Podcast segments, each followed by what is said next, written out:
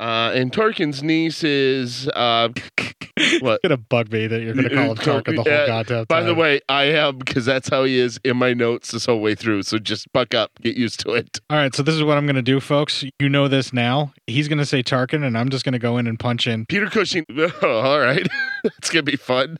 Fun for me. Fun for you.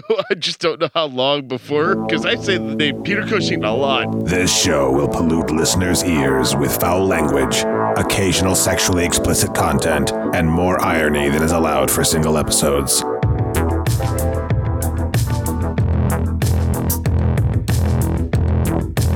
In the last several years, distributors of obscenity have expanded into new areas, employing new technologies and reaching new audiences. Neither our Constitution, our courts, our people, nor our respect for common decency and human suffering will allow this trafficking in obscene material, Cinema psyops, which exploits women and men alike, to continue. sharing filth-laden desires on mic to warp the brains of listeners until they are all demented deviants.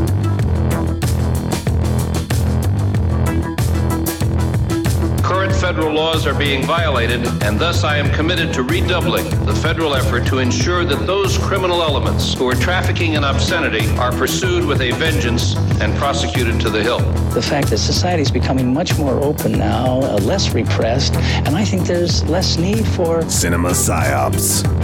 Without dignity, they shout into the void in a vain attempt to be loved. living in this culture now where there's just icebergs of filth floating through every house on Wi-Fi. It's inconceivable what it must be like to be a young adolescent now with this kind of access to. Cinema psyops. It must be oh, dizzying and exciting, but corrupting in a way that we can't even think about.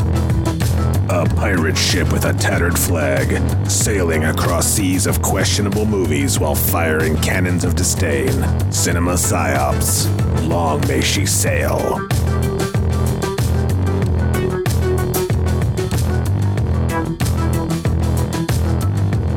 Hello and welcome to Cinema Psyops. Sitting across from me in this studio and a karaoke apologist in the name of cheap booze on a fucking New Year's Eve. It's Matt. Wow, but it's cheap booze. Yes, but if you're not drinking and if you're not drunk, Yeah. no, this is not going to be an unpopular opinion. No, but, but- karaoke fucking sucks. Okay, now I will agree with you on those terms. Yeah. When you're not drinking Uh-huh. or drunk, Uh-huh. karaoke does indeed suck. It's But- never good. But I, that is why I am never not drinking or drunk. I don't care how cheap the booze is, man. I don't care how drunk you are. Uh. karaoke always sucks. Now I know I'm hurting some listeners' feelings out there. Yeah, do, do you think we have a lot of like some karaoke enthusiasts? Out My there? bromance out there in uh, Really? in England, Boz, he's an advocate of karaoke as Now, well. would So you I'm listen- probably hurting his feelings. Would you listen to Boz sing karaoke though? I would How not about be happy about it. I would Really? not. I fucking hate karaoke. Even if they could sing well, you would hate karaoke. Here's like, the thing. I get where we Here's the were. thing about karaoke. Here's the thing about it. No matter how good it is, it still fucking sucks. Okay. You could have somebody doing karaoke of their own fucking song, Yeah. like a renowned fucking singer. Yeah. Like you put Frank Sinatra's goddamn reanimated corpse up there that sounds exactly like Frank Sinatra Yeah. singing one of his songs for fucking karaoke, Yeah. it'll still fucking suck. Really? It's fucking the worst. Wow. Yeah. You. I would rather listen to a badly performing cover band for 13 hours nonstop with no bathroom breaks than sit through one more goddamn motherfucking off key piece of shit drunk asshole singing a fucking pop tune. Okay, I'm not really quite hearing what you're saying. Can you just come out and say it and stop trying to be vague? I don't know how much more plate I can say it. So, uh, are- Karaoke fucking sucks. It never not sucks. So let me understand this. Uh-huh. You don't like karaoke? Oh. yeah, I fucking hate karaoke. Why don't you just come out and say that? That's then? what I fucking said. it's the fucking worst, man. Oh man. And on top of that, I'm already not happy about the karaoke thing. But before I start coming there, uh, we had steak. We had, we all went out for New Yeah. Year's. We, we had steak. We Yeah. had I had I had mushrooms and onions and Oh, yeah, some you had- fried shrimp. I had yeah. like a really great meal. You'd a, you'd a absolutely spread. delicious. I start having some stomach trouble, and I think it's okay. I ate too much. I had some onions, Yeah. but I took some like you know antacid stuff Yeah, to try yeah. and calm my stomach because I had to stop off at home to pick up my car. I get to the bar. I start having stomach knots like a motherfucker. Ooh. I'm telling Bev myself. My stomach hurts. I'm in pain for a good 45 minutes while stuck there. Damn. She's not understanding what I'm saying. You think you got a bad piece of beef? I don't think it was the food that I ate there. I Yeah. think it was something I ate a couple of days ago. And I'll, I'll get into that as well. Oh, okay. Because this story's going to go on for just a little bit. Just a little bit. All right. Yeah. I'm listening. It takes me 45 minutes to t- basically talk to Bev because she's plowed. Yeah. It's New Year's Eve. She's plowed. Oh yeah. That happens. Yeah. She thinks I'm bitching about the karaoke And you're- because I'm saying I'm in terrible pain. My stomach is killing me. I need to go home. Finish your wine. I need to go home. Yeah. I'm telling her this for like 30 minutes and she just keeps nursing her wine more and more because she wants to stay. She's having fun. I finally get to the point where I'm yelling in her ear, I'm in pain. I want to go home. My stomach hurts. To where she finally understands that we need to leave. And then she proceeds to say goodbye to everybody in the bar while I'm telling her my stomach hurts. I want to go home. Yeah. She really made the rounds there, saying goodbye to people. That's what she does every fucking New Year's. It's it's I'm used to that. And when I'm just annoyed because I just want to leave, it's fine. Yeah. But when I think I'm going to shit myself and I just want to leave and I really don't want to take a dump in that shithole fucking karaoke bar that we were at, You know what? They actually redid the bathrooms. It's not half bad. I mean, just I mean, future reference. And they actually did like European stalls where it's all closed off. it's nice, like full door, everything.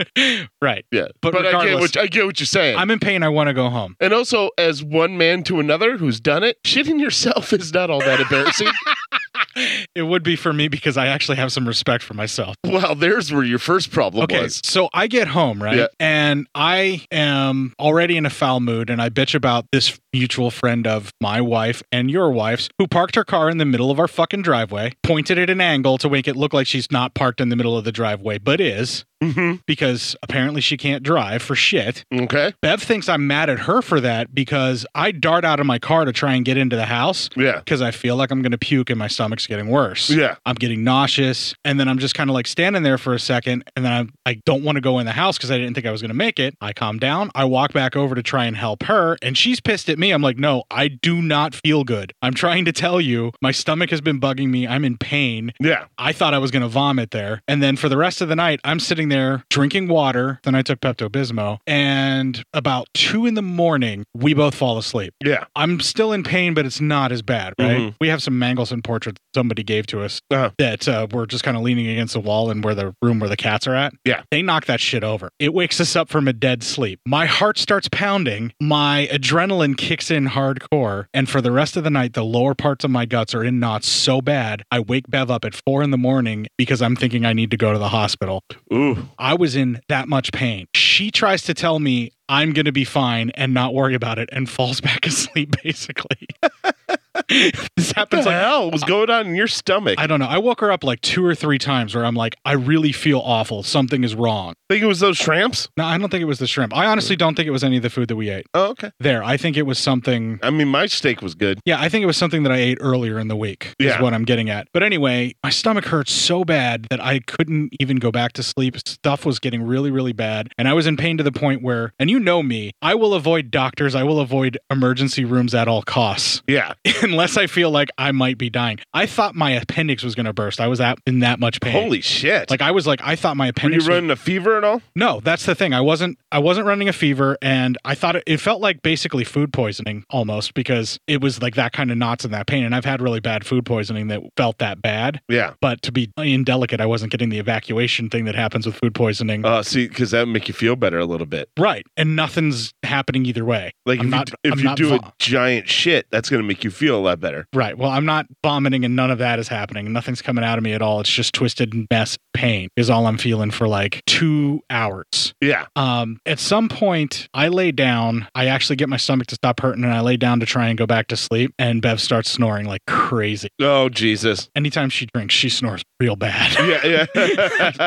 Yeah. I can't say anything. So do I. so, like, I couldn't sleep. She kept me awake. So I go and I lay on the couch out in the living room. One of the cats comes over and lays on my stomach, but ends up kneading me where everything's hurting with their paws. Yeah. and I start feeling better because the cat's doing that and like it was basically giving me a, a, a- like a gut massage. I don't know what else to call it. Well, yeah. I mean, it's what the yeah, the kneading thing. Yeah, but yeah, that's nice. And then he lays down and it's like this like hot compress of cat on where my stomach hurts. Yeah. And so like I'm laying there and I kind of fall asleep. He gets up, moves down to like lay by my legs, and then I start like, you know, making noises like I'm in pain again. Uh huh. The cat senses it. He like I guess Yeah. he knows what's going on. Yeah. Mac. He, he's like, oh shit. So he comes back. He starts kneading my stomach some more. He's like, he lays right back down where it was hurting. calm again. down, big guy. We're gonna get through this. Yeah, he's like, I got you, buddy. I got you. Let's get some sleep over here. Yeah. And at some point, Bev does get up and sit and watch some TV with me. I think it was like two or three in the morning when this happened, like the second or third time I woke her up. Yeah. And I just wanted her to kind of keep an eye on me and like talk to me to make sure I was okay. Yeah. Not dying. Yeah. And then when I decided to go back to sleep, that's when she starts snoring. And that's when I had to go out to the couch. Oh Jesus. So I got maybe an hour and a half sleep New Year's Eve. Nice.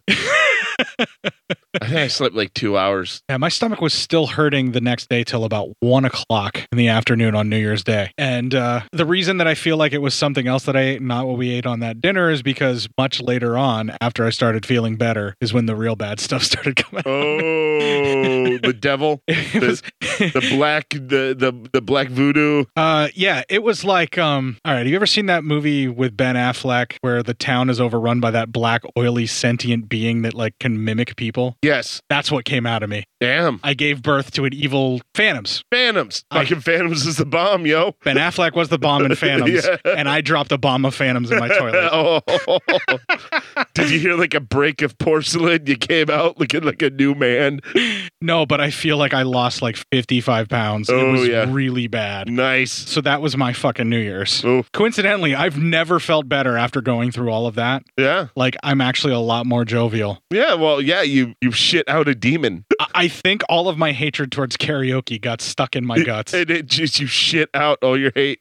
No, it's still there. I'm still full of quite a lot of hate. No, but you shit out a lot of it, like you the extensive. What's really amounts. funny is everybody tuned in to hear us talk about this sensual, erotic, wonderful movie that is The Vampire Lovers. Yes. Well, we're sitting here talking about my my your bowel, bowel movements. movements. Yeah, yeah. it's Why like not? it's like a phone call home to my parents.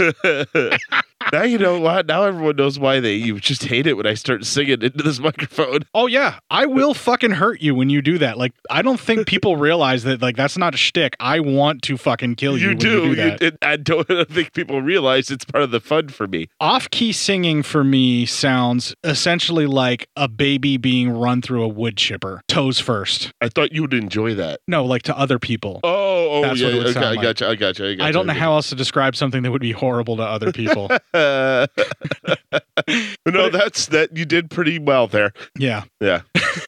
Okay, so the vampire lovers is actually Yeah. what we're here to talk Ah, Yes, about. You this did what the people notes. wanna hear. Yeah. Now, I don't think you've done a Hammer film on this show before, have you? I don't think so. At least I don't know. And have you seen any other Hammer films before? Do you know what I'm talking about, like the Christopher Lee led Dracula movies and No. stuff like that? You've never seen any Hammer No. films? Oh wow, Yeah. wow! This is almost like a remedial. Or if I hor- have, I can't remember. yeah, this is almost like a remedial horror for you. Then I, Yeah. didn't, I didn't realize you did. You haven't knowingly seen a Hammer. Yeah, film. knowingly. Yeah. Wow, that's that's nuts. So this Yeah. is like a movie stack Jenga remedial horror. Yeah. Nice. An exploitation a little. Oh yeah, yeah, Yeah. We'll we'll get into it more once we start talking about the actual film, but this is when Hammer Films started literally going for the sexploitation All right. and they started mixing their classic gothic horror with sexploitation. And the story should seem kind of familiar to you. Got Carmela and Mikarla again. Blood Spattered Bride. Oh yeah. It's the same short story that Blood Spattered Bride took some cues from. Uh huh. is the same story in The Vampire Lovers. That makes sense. But this is a much more faithful adaptation. There's a few things that are different, but that's also why this movie's fondly remembered. All right. It's not just the ever so gorgeous Ingrid Pitt. In, in the fact that it has Grand Moff Tarkin. Peter Cushing is so much more. You Than Grand Moff remember Tarkin. some people the way you want to remember them. I'll remember people the way I want to remember them. Yes, but in the grand scale of Peter Cushing's career, Yes. Grand Moff Tarkin was just a huge fucking mistake. No, it wasn't. It was one of the best things he's ever done. Maybe to a sci-fi nerd like you who can't get over the fact that he's no longer 5 years old playing with Kenner toys, sure. Oh my God, motherfucker! You have comic books on the wall behind you. Pot, Actually- kettle.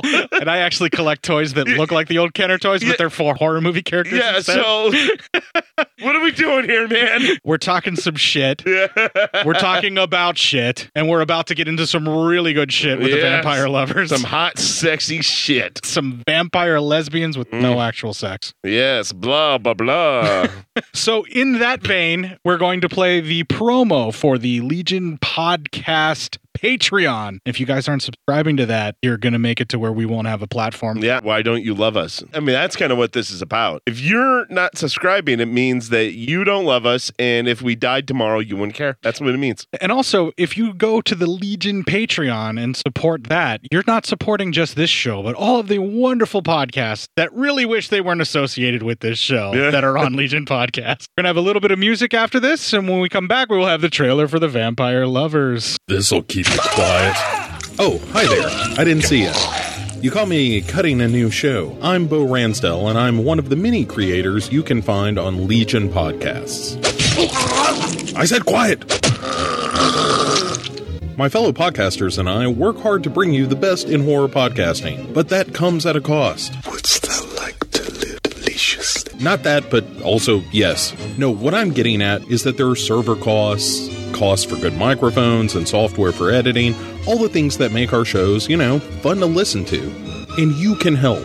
If you're enjoying the shows on legionpodcasts.com or in the Legion Network available on iTunes and Stitcher, just about anywhere you can download a podcast, really, you can help us out and get a little something for your trouble at patreon.com forward slash Legion Podcasts. For just two bucks a month, you get a pair of movie commentaries exclusive to Patreon, and for five dollars, you can also join us for a monthly screening of a movie. All of that available on patreon.com forward slash Legion Podcasts. We appreciate it, and thank you for listening. Now, back to the cutting room.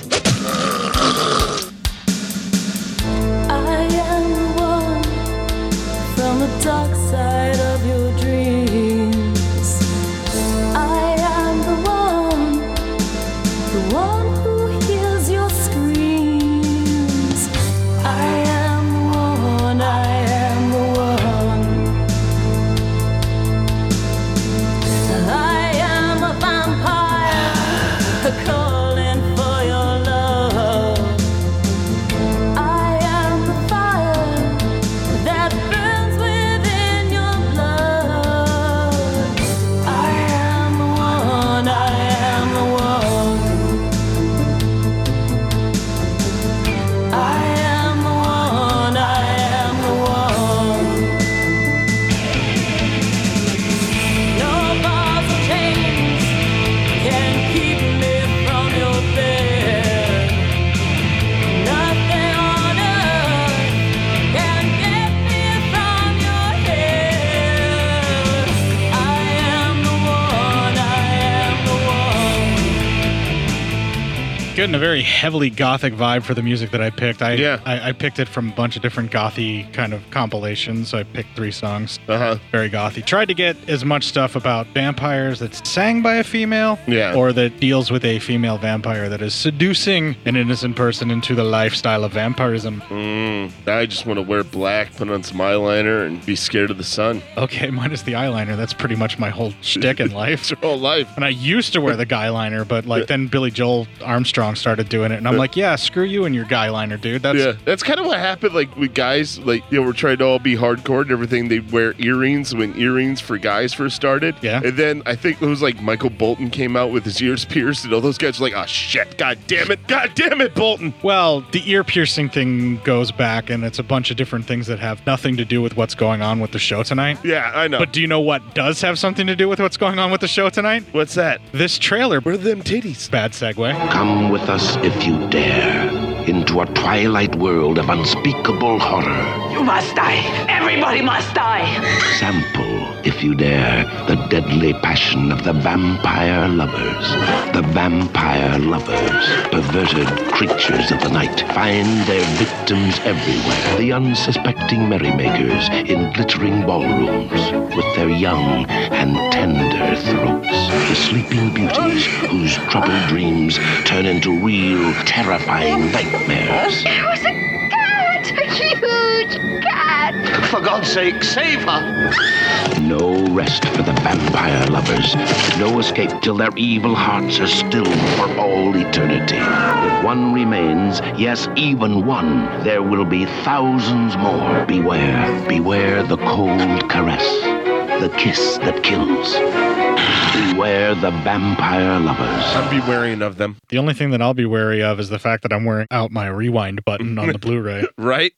Let's go back, back, and to the left. All right, Vampire Lovers. The movie starts with dialogue, and because I'm a lazy fuck and it was uh, New Year's Day, that is our first clip. I place this memoriam card in the pages of my history, and the book is closed. I pray forever. I have written in full of how my sister died, how I, the Baron Hartog, avenged her death.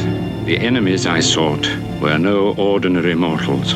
They were murderers from beyond the grave, for this ruined castle where I lay in wait had once been the home of the Karnstein family, and at certain times their evil spirits thrust out from their moldering tombs and took a kind of human shape to roam the countryside and seek for victims to satisfy their need, their passion, their thirst for blood. Sometimes to court its victim, savoring its enjoyment, at other times to strangle and exhaust at a single feast. I knew the spectre, when satiated, would return to its grave. I also knew that without the shroud in which it was interred to cloak its festering body, there could be no night of rest for any vampire. All right, we cut to a little bar scene. People are having fun, partying a bit. We see this drunkie heads out to go take a piss because, I mean, I'm sure back then there weren't like toilets or anything. You kind of, you just did what you had to do. Well, and if you did have a chamber pot, most of the time they dumped them on the street anyway. Yeah, right. In the olden days. God, in the so- olden days, it must have just smelt to high heaven. Probably, yeah. That's just bad. anyway, um, as he is getting ready to take a piss, he looks behind, uh, he sees something, and he smiles. As we go back into the bar, they hear him scream, and when they open up the door, they find him dead, bleeding from the neck. Uh, we now see Baron Hartog as he's following this creature, and he is hanging on to a stolen shroud, as it is told that as long as the shroud is not there, the creature cannot truly rest. Yeah, that is a completely different mythos than what we have with the Dracula story. But according to what I saw in some of the special features in the behind the scenes stuff, that's actually this short story that this is based on predates Stoker's Dracula. Oh, wow. Yeah, so go figure. Uh, he sees a beautiful woman. She kind of entrances him a little bit. And as she comes up, she presses herself against him and feels his cross against her. This causes her to lurch back, her fangs to expose, showing that she is indeed a vampire. At that point, I would have let her bite me. I would have ripped the cross off and been like, take me. No, really? I mean, But they're not going to do anything cool. They're just going to kill you. Not if I get to come back as a vampire. Okay, but then they got to make you come back as a vampire. Well, yeah, that's all I want. Oh, so then you got to hope you you have a vampire who will do that, and one that's just not going to look at you as a responsibility. Depending upon what type of vampire you're involved with, Yeah. you're going to come back too. Yeah. That's the best.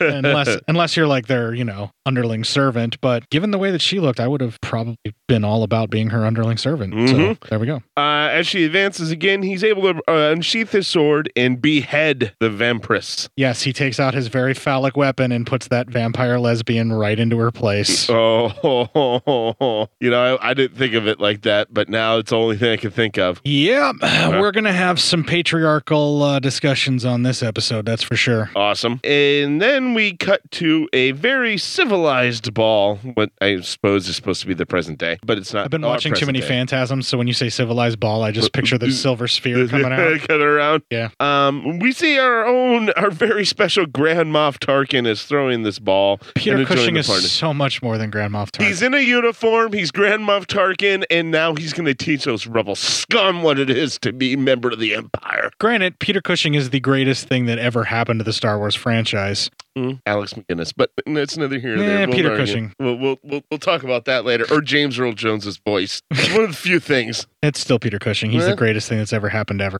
Okay, just you have your opinions. It's nice. Peter Cushing is the best, man. Peter Cushing is one of the best. No, Uh, Oh, he is the best. All right. Okay. Anyway, a daughter and a father seem to be leaving the party, uh, and Peter Cushing's niece is uh, kind of sad about that, but uh, they all agree that they will stay with them. A countess and her daughter show up, and the Countess kind of really catches uh, Tarkin's fancy there, and they all begin dancing. Uh, and her daughter's name is Marcela. Peter Cushing's niece Laura is dancing with her beau, gentleman caller, boyfriend, whatever you would call it back then. His name was Carl. Betrothed. Yeah, betrothed. The She man is- she's courting. she is very happy with Carl as everyone is looking at Marcella but Carl. And she's like, Oh, and she's even staring at you, Carl. And I think she would take you away from me. And Carl actually looks over and says, No, I believe she's looking at you. Dun, dun, dun. Exactly. Look out, gentlemen. There are evil, vampirous, lesbian women out there trying to take your girl and prove to you and the rest of the world that you are no longer necessary. C- Be fearful of the vampire lesbians coming to take your women. Can I watch? No, you're not allowed. Oh. They literally do not need you for anything. 'cause I, they well, I can know they don't replicate need me without to you. anything. I'm asking if I may watch. I know they don't need me. Permission denied. Okay, that's really the only thing that's bummed me out about this. The only thing you get to do is clean up the mess afterwards. No, I'll just leave that there. Just go home.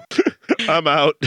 That's really what this movie's all about. Yeah, The, the whole the whole lesbian vampire subgenre that happened in this Mm-hmm. era of film is literally men's fear of women quote unquote doing it for themselves. Yeah. Or taking care of each other. Yeah. And so the patriarchy is threatened by the fact that women will band Was- together. But yeah, it, uh, I mean, And I just please don't each get other. it. Yeah, I get. I don't know. All right, I mean, I mean, bravo. I, I don't know. well, that's the overarching menace. It's kind of a Yeah, it's so weird. How insecure do you have to be to believe all women are deep down, apparently deep down seated lesbians, do not want penis at all, and that they just put up with us because they think they're forced to. I know you have no choice in who you are sexually attracted to. There you go. I, I get that. Yeah. But what I'm saying is the fear that men have for that kind of thing, they're causing it themselves, is what I'm getting at. Oh yeah, their insecurities push women away. Yes, and they and then they all think, well, I, I she's probably with another lesbian when she's probably just with another dude and just never seen that insecure shithead again. Well, Matt knows because Mostly. he's driven plenty of women to lesbianism. Yeah, but that's not because of my insecurity. Uh, being a raging alcoholic will usually do that. Little column A, little column B. I'm not even solely insecure. I totally know I'm not worth shit. that's not being insecure. That's being very secure. The fact that I'm not worth shit. You're very secure in the fact that you have no redeeming value for women. That is uh, very correct. But I still fooled one, knocked her up. Now she's trapped. Ha ha. Wow. Yeah. While we're being misogynistic, holy fuck, is Ingrid Pitt gorgeous in this oh, movie? is she not? Yeah. Although whoever I got, I didn't look it up. Whichever actress played Emma, that was uh, Madeline Smith. Oh my gosh, she is gloriously Only- beautiful Oh, but- as well. And I'll tell you, but her eyes are like mega big. That's like alien big eyes. Like she was crossed from a human and an alien, and they made it, and that was the result. No, she's just- beautiful, but their eyes are like anime. I will say that she is pretty much like an otherworldly being, but what I'm getting at is she's too beautiful for this world. Oh yeah, yeah, yeah, yeah. Madeline Smith and Ingrid Madeline Pitt Smith. are just so Yeah. gorgeous. Yeah. Uh, oh, oh, many of the women in this film are are very gorgeous. Yeah, So- you'd be hard pressed to find a woman that wasn't gorgeous in this film. Yes. Just then, the most obvious vampire shows up and delivers news to the Countess that a dear friend is dying. Uh, she asks Peter Cushing if she can go ahead and her daughter Marcilla could stay. And uh, Peter Cushing says, sure, why not? I guess that's part of the short story too, where it's like a family of people. Yeah. That are all have like this vampirism thing going on. And so they have this whole like changeling thing going on where they're like, here, take care of my daughter for a minute. Something's come up. Yeah, I I gotta go. Yeah, and that's how they spread it out. And back For the then, you could vampirism. just leave your kids with strangers. It didn't matter. yeah, because you could always make another one. Yeah, I mean, I mean, if the plague didn't take him, what are the neighbors going to do? Right. We see uh, Marcella is then outside in the night, and the obvious vampire is just being a vampire and uh, smiles, showing off his vampire teeth. So, by the way, just as a spoiler alert, you're never going to explain who this guy is or why he's just standing there. It's just not going to happen. So, if you're looking for any payoff as to why the vampire guy is just standing there on occasion smiling or watching from the shadows, you're not going to get it. Stop You trying. didn't pay close enough attention then. he, he was the one that was kind of commanding everything and directing it in this Oh, movie. really? Yeah. In the short story, he's just a servant and he's just there to keep an eye and make sure that she's safe. But Hammer didn't like that, or whoever wrote this, or however the decision got made, didn't like that there were female vampires doing it for themselves. So Yeah. even the lesbian female vampires needed to have a male overlord. Wow. Patriarchy. Yeah, right? Yeah. Mm-hmm. Jesus. So they take a servant and elevate him to the leader. Damn. the next morning, Marcella and Laura are talking, and Marcella comments on how beautiful she believes Laura to be. And uh, you get a little kind of, you know, a little moment there where, you know, it seems almost obsession like. Well, yeah. Um, Marcella Carmila Micarla, aka Ingrid Pitt, playing those roles, falls in love really fast, even for lesbians. Yeah. she falls in love quick. Yeah. In like not just regular love, obsession love. Yeah, it's not really her falling in love. She becomes obsessed really, really quick. Yes. Even for a goth. Yeah, right. this whole episode is just me trying to fucking offend as many people as I can. karaoke, women, goths. So if you're a female goth who loves to karaoke, we just lost you as a fan. Oh, man, Jesus. if you are right now a lesbian goth who loves karaoke, right now you're probably like taking a picture of Court Psyop and throwing darts at it, trying to make a voodoo doll. Like, fuck this guy. Either that or they just unsubscribe and we never hear from them again. Which would be sad because I really believe you should always want to hear from the lesbian goth karaoke, Karaoke enthusiasts. I do, Oh, but you know what I don't want to hear from them? The karaoke. yeah. Laura uh, begins to have nightmares of her being attacked by a large cat. Symbolism. Yeah. Yeah, right? We'll get into it because you pulled a clip of it, which I'm very glad that you did, but we'll Yeah, get into she that got whole attacked symbolism by a later. giant pussy. I know. I know. Right? Yeah. Yeah. Just saying. Climbed Ma- on top of her and was rubbing up against her. Yeah, yeah, Yeah. yeah. Peter Cushing and the maid run in to make sure she's all right. Once they do, they're leaving. They want to make sure Marcella wasn't scared from the screaming. Which, by the way, when you're watching this with headphones on, that screaming gets really loud and will bust an eardrum. That's why you have uh, night listening mode on to where Yeah. it levels it out when you wear headphones, See, smart idea. I didn't, and I wanted Laura to die. which she does shortly after that screaming Thank match. God.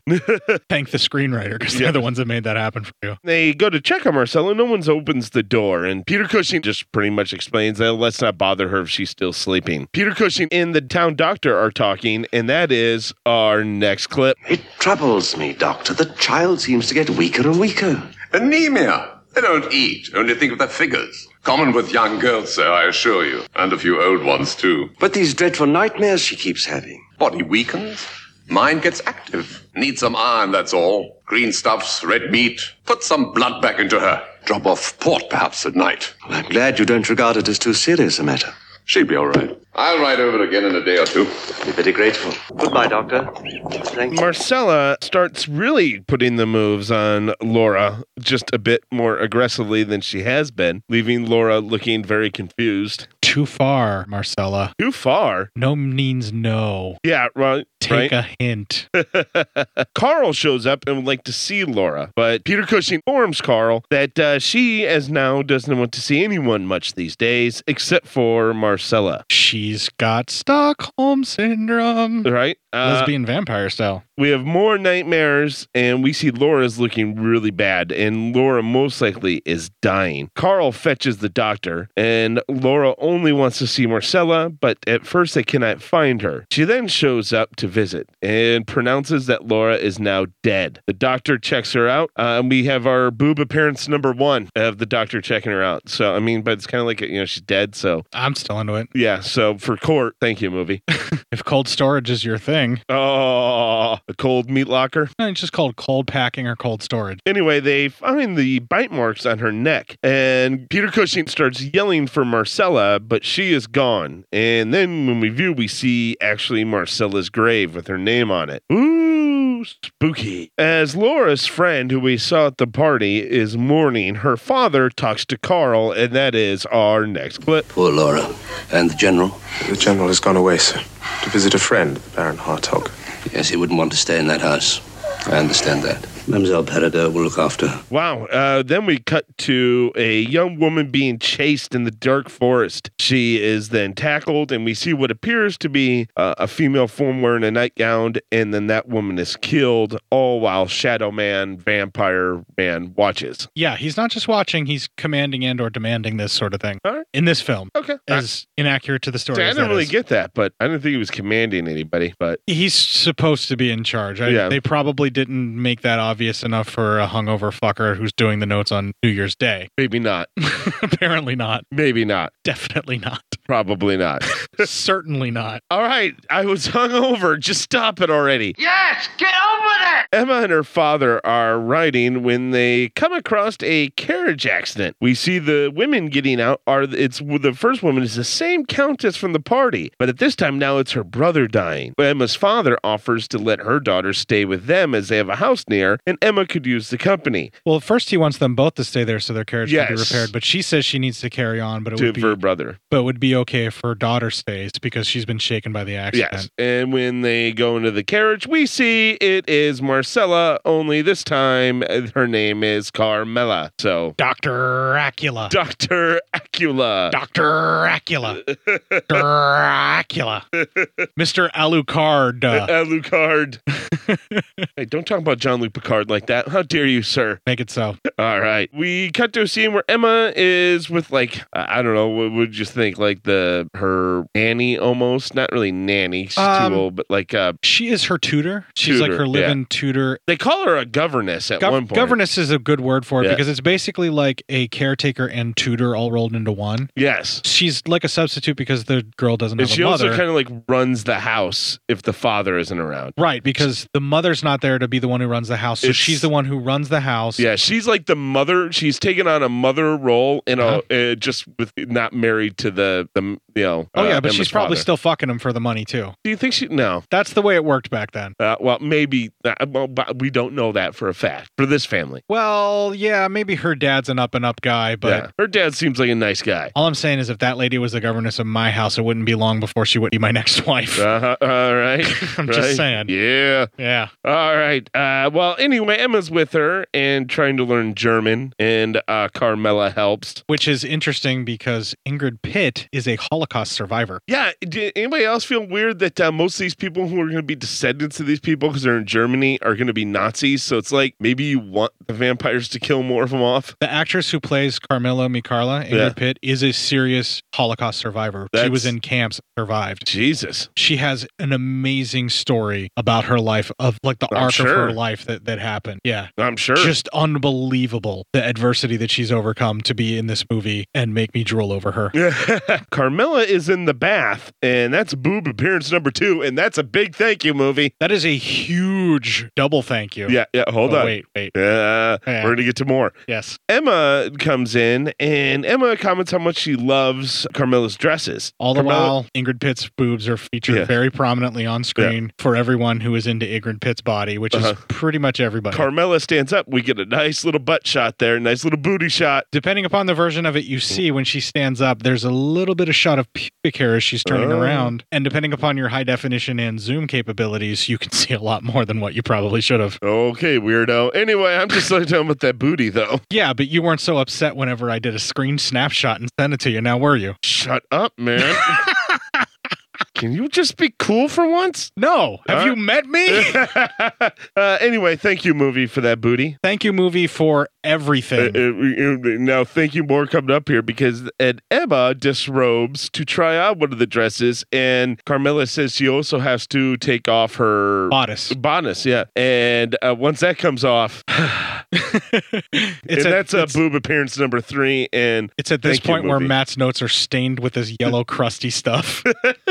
she wants to wear one of the dresses that's too long for her, and It's too so- big for her. Yeah, yeah. They, they start. Carmilla tells her the dress is going to be Carmela too big. chases her around and then tackles her under the bed and And Carmilla's Uh. wearing her towel with fringes on the end of it. I've never seen a towel like that before. Don't me neither, but Oh. it was nice. It but was they a- call it a towel. and they She's dig- got that wrapped around her waist so Yeah. that she's not showing off the parts of her body that she shouldn't be showing yeah, off. and there's while they're running. giggling and uh, And then the other one's just barely holding up a dress, and then they fall to the bed together. yeah, yeah, yeah, yeah, yeah, yeah. Follow the bed. I have to giggling. pause the movie to pass out for a moment. I know, right? I got no blood going to my head anymore. I got extremely lightheaded watching this movie. yeah, yeah, yeah, yeah, right. And uh, we cut cut to it's dinner time. I only wrote this down because that was funny. Uh, Oh, it's important to note when they fall to the bed, it Yeah. looks like Carmilla is she starts staring deeply into yes, Emma's yes. eyes. There's a moment. And it looks as almost like Carmilla moves in for a kiss and Yeah. Mm-hmm. that that's two young girls quote unquote young girls because one of them's not very young at all. No. Uh, exploring each other for the first time.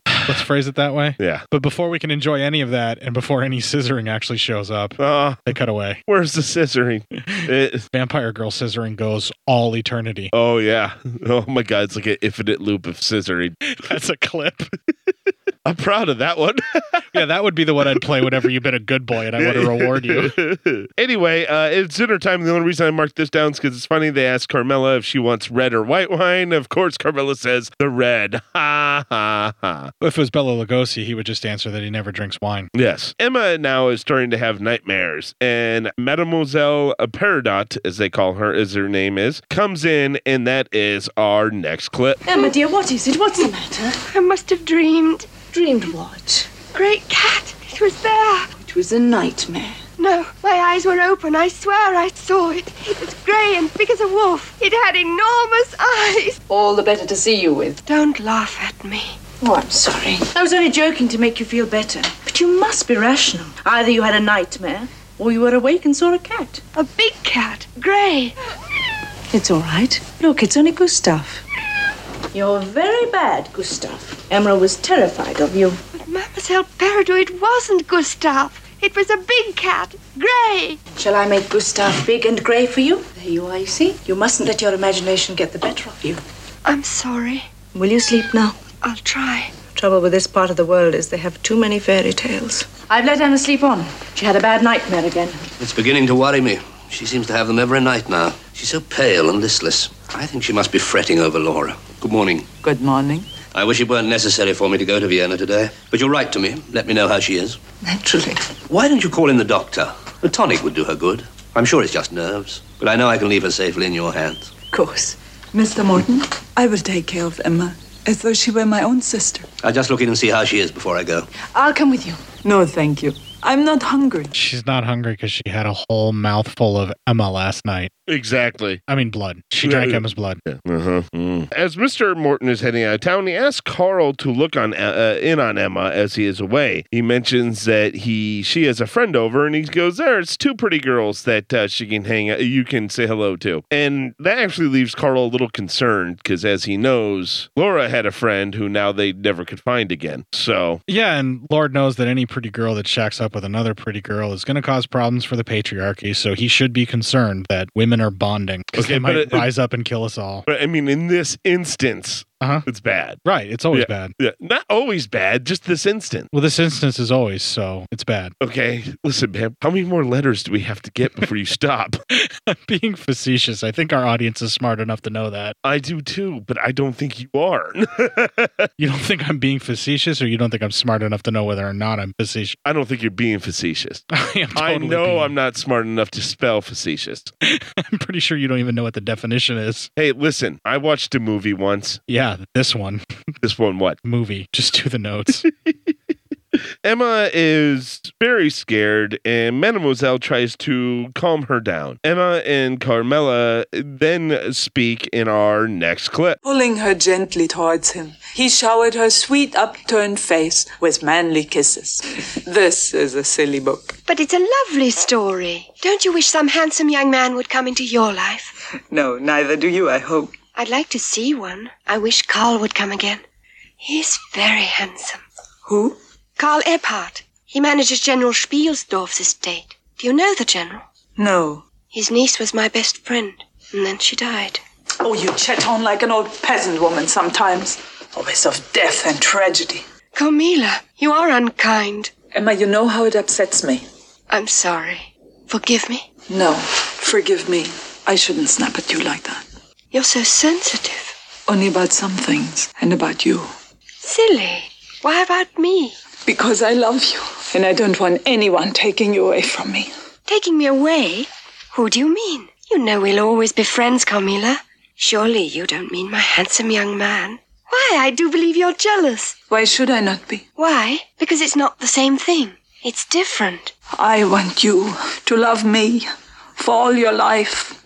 Come along. That's enough chatter for tonight. Good night, Emma. Good night, Mademoiselle Perraudot. You are so kind. That obsession comes real quick, doesn't it? Yeah, it's the obsession is hitting a little fast even for a goth. Yeah, yeah. Which I equate goths to vampires anyway. Yeah, right. I mean, it's kind of the same thing, isn't it? Sort of. I mean, one influenced the other. They all like dress it in period piece and they're pale and Wait, when you say period piece, you mean clothing. Oh, yeah, goths don't always dress like they're from Victorian era. Uh, like, That's but, a, uh, certain subset of Is there a goths. certain subset of goths who do that? yeah, Yeah, some I'm, goths I'm if not you aware say, of all the sets. Some goths if you say you're going to dress in a period piece, Yeah. will wear something that will horrify you. Really? They get real dark real fast. Oh, wow. Real twisted, real Ooh, weird. Nice. I'm so proud to be one of them. You're a goth? I used to be. You used to be. Yeah. Give you a minute, might be again. I got better. Yeah.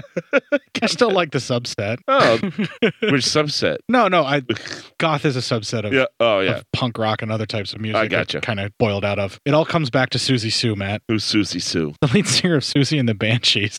Who's that? Oh, Fuck off! Read your notes. Okay. Uh, let's see here. That night, another young lady is attacked in her home. She actually looks, um, when she first sees her attacker, she looks rather excited, actually. And Well, she's startled awake, and Yeah. then the hand kind of caresses her, And- and, then the lesbianism overtakes her. Yes. because that's more infectious than vampirism. Uh, of course. All it takes is one Ingrid Pitt, and every woman's gonna try a And crossover. Every, every, every woman's going to go ahead and turn to a lesbian. Uh, and later on, that young girl is found dead with uh, bleeding from her throat.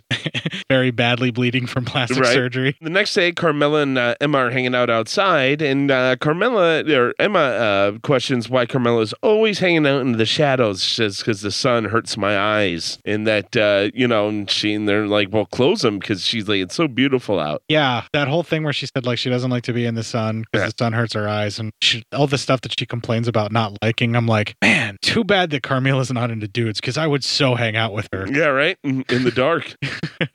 well, th- why does she have to be into dudes? She could probably be friends with a guy. if you're willing to be friends with her, can't you just be friends with a woman? That's possible. Oh my god.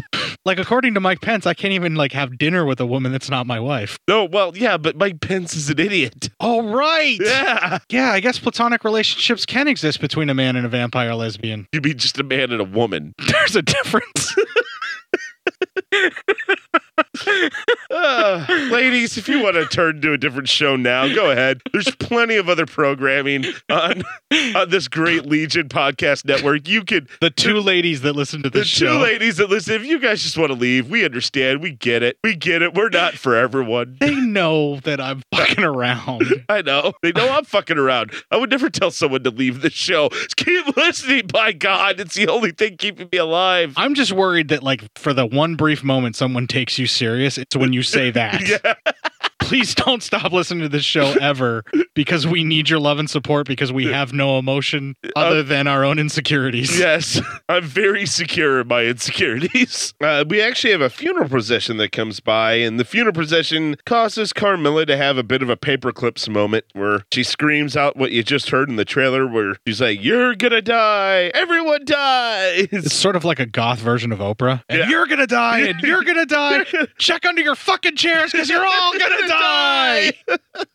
I have a question for you. Do you think this little meltdown that she has here is over some kind of guilt for causing the death of all these girls that she becomes obsessed with? Or do you think it's like the reminder that everyone else will be able to get some peace and be buried and she will continue to live on regardless? She'll never be at rest. I think it's that, the second one. Oh, yeah? So I don't believe she has remorse for what she's doing to people. Okay. Uh, but I do believe it's jealousy of people, and also it's the hatred of religion that you know, because that's not something that's good. I so could fucking hang out with her for that reason. And yes, alone. and it's the anger that others are going to find peace. While unless somebody kills her, she will have to live forever. Okay. See, I always kind of like when the first time I watched it, the first time around, I thought she was feeling guilty because I always assumed, and it was confirmed later, but I always assumed that the main guy vampire that was running around was sort of like the overseer Dracula that was making them do this. And it made it seem like she really was falling in love with all these women, but she had no choice but to kill them. And you see, I don't think she fell in love with Laura, but I agree she fell in love with Emma, and we'll see that later. I think she's pretty much falling in love with like every freaking beautiful girl that she comes across. Yeah. Which is something that um, Ingrid Pitt's vampire character and I she's have like- in common. She's like the drunken frat guy at every bar, at like closing time, falling in love with every woman trying to get. No, it's nothing like that. I think she legitimately becomes over. She's like Edgar Allan Poe obsessed, falling in love with every girl she comes across. Nice. And I think that's like part of her curse and part of the reason why she gets so so upset when they found release and they've actually been dead and they're dead and she's stuck with the memory of all of them but never being able to see them again and you know how your heart's broken every time you lose a loved one. She's got that how many centuries worth. Yeah. It's my thing. You know what? She's just, you know, she needs to just become an adult and just accept that people leave. I'm so glad you went that route and didn't do the typical all she needs is one good man to turn her. Oh God, no. Cuz I will submit to you once again, all any woman really needs is one good Ingrid Pitt. Yeah. And that will turn them. Yeah, no, no, no. If they were straight. There's no such thing as just one good dick because there is no good dicks. to me there's only one good one and that's my own and it's not doing anything it's not supposed to Yeah, there you go. well, Mine got- sometimes it does a few things it shouldn't Mine got me into a lot of trouble in my early years, but I'm fine now. mine sometimes does a few things that it's not supposed to but most of that is related to peeing yeah i'm getting old and incontinent testy shits oh man. Uh, anyway, Carmela is reading to Emma, and that is our next clip. He enfolded her in his arms, and there was rapture in their wild embrace. There. Oh, Carmela, do let's have another chapter. You read so beautifully. Tomorrow. You're not going. I must. I'm sorry. You've read too much. I've tired you.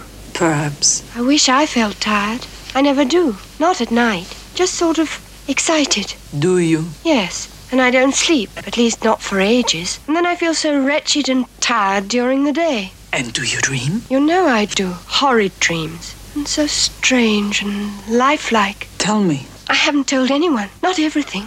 I can't. Tell me. The cat comes and sits at the foot of my bed, staring, and it reaches out towards me. And I try to scream, but my throat is strangled, and it lies across me, warm and heavy, and I feel its fur in my mouth, and I retch with fear. And then And then? it turns into you, Camilla. Me. And then you embrace me and kiss me, and suddenly everything's all right, and I'm so happy. But even as you're holding me close, I feel a pain, sharp as needles, dragging at me. I feel the life running out of me, as though my blood were being drawn. And? I wake and scream. Oh, my poor darling. You know you'll always be safe as long as you're with me. so the cat crawls up onto her and she feels its fur in her mouth uh-huh Mm-hmm. the fur of the pussy that climbs on top of her is in her mouth Is Carmela mouth riding these girls before she takes some blood? I mean, like that's how I'm picturing it. Yeah. but she's doing it like Bram Stoker's Dracula the movie style, where she's like in this werecat form. Yeah, and that's the movie I want to see. Yeah, some werecat lesbian mouth rape going on. oh my god, that's a clip. that sequence where she kind of like is reading that that erotic fiction, and then Emma is all like, "Oh, wouldn't that be glorious to have a man come in and sweep us off our feet?" You know, and. Ingrid Pitt's character of Carmilla is like, no, I would not like that. I would not look at that at all. I have no need for men. I have you, Emma. Don't you love me the way I love you? I love you, Emma. Love me back. And Emma's like, I don't know Oh, if I love you, but I'm terrified of this cat that keeps crawling onto my mouth and rubbing its fur in my tongue, sitting on my face. and then it transforms into you, and I don't know why. And then you bite my breast, and I don't want to love it, but I do. I do love it, Carmilla. and Carmilla's all like, Oh, hey, hey, Emma, real wait, quick, hand- stop ruining my fan fiction. Hand check, real quick. Stop ruining my fan fiction. I was on a roll. God damn it. God damn it! No, I gotta get to these notes. All right, we'll be here five hours while you write the war and peace of Carmela and uh, uh, Emma. Just because I have a manuscript here that is thicker than Ma- War and Peace, that's just that sex scene in my imagination. Yeah, with a whole lot of werecat lesbian mouth rape. Yeah, that's the title of my manuscript. Why are you so upset about this? I, I think it's the word rape that's in there. All right. Yeah. I think that might cause a problem. Well, like the girls aren't really willing, so Uh-huh. I'm just gonna say, whoever's buying your book is gonna be put on a list. coincidentally, whoever's publishing my book it's gonna be gonna put on a list. In fact, just talking about this book, you and I are both on a list. Well, it exists out there, folks. If you want to read my 7,000 page manuscript on the sex scene between Carmilla and Emma, I did write it. I'm going to tell you right now, you better tell them you're joking because with our kind of audience, they're going to ask you for it. Shut up, dude. If people want to buy it, I'll fucking write it. fucking get to work. I can write a 7,000 page lesbian sex scene with vampire werecat mouth rape, sure. That's oddly specific, but yes. well, it's my fanfic for this movie, so there we go. There you go. Uh, after all this, we get some kissy kissy and another a boob appearance number four. And I think are we getting lesbian sex? Because uh, Carmilla moves down, and you just kind of see Emma stared at the ceiling. Is this the sequence where it gets kind of hallucinatory in the A middle of it? little, yeah. Yeah, where it starts going weird and zooming in and out, and Yeah. she's making weird faces. Yeah, because I Yes. think she's having an orgasm Yes. for the first time. Now, Madeline Smith, the very young lady, she was like, I think barely 18 or 19 when they made this movie. I think she was like just north of being able to pop up naked in film kind of deal. Really? Yeah, like super young in this. Yeah. She claims that she had no idea what they were having her act like because that scene, she's alone in bed when they're filming her Uh-huh, face. yeah. And later on, she's like, Well, I didn't even, I think she even said some, the line of like, I didn't even know what an orgasm was at that point or something Jesus. in an interview with her or she said I had no idea that that's what they were having me mimic. And I think she did say that. And all I know is that when I saw that in the interview on the Blu-ray when she said those lines, I'm Mm. like at 18 or 19? Yeah. And I just felt so sad for her. I'm like how many years was it till you found out? What an orgasm! Because that's ridiculous. I mean like why couldn't she find out like the rest of us by having one without you know what knowing what it was at first? I know. You're just like, what the fuck just happened to me? Cuz immediately after that you're like, "Oh, sweet mystery of life, at last I found thee." How'd you know what I sang? I was there, duh. that was the first time I ever had an orgasm. Yes. 25 years before we ever met. Oh, I thought you meant last week. wow, and you have a kid. How is that even possible? No one knows. I'm pretty sure science knows how. I did enjoy. you ever hear I smoked it, but I didn't nail it?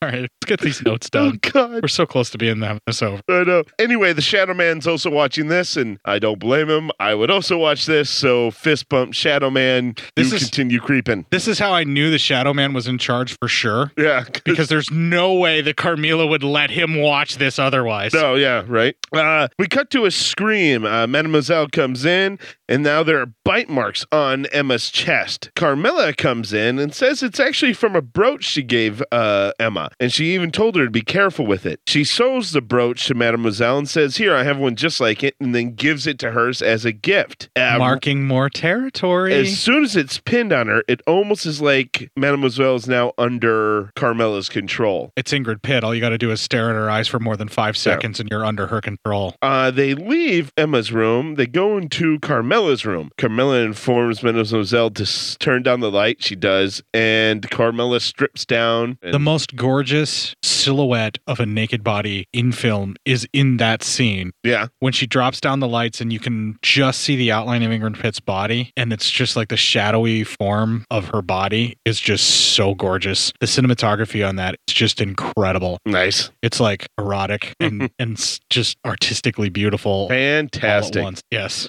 Um, and so there we go. And they, I would assume, get it on. Uh well, vampire lesbians. You see the vampire lesbians, Matt. They're coming for your girls. They're coming for the ladies. We're gonna convert them all, and the patriarchy is gonna die. Is this anything about the gay frogs? It's sort of like that, only it's vampires turning the lesbians lesbian. Wait, they're turning the lesbians lesbian? Don't question me, Matt. if you try to apply logic to how I talk, nothing will ever make sense again. Uh, hey, what's that uh, website you got open on your phone there? Oh, transport just floods my phone all the time. Oh, oh, okay. But you're watching it currently. It's flooding my phone.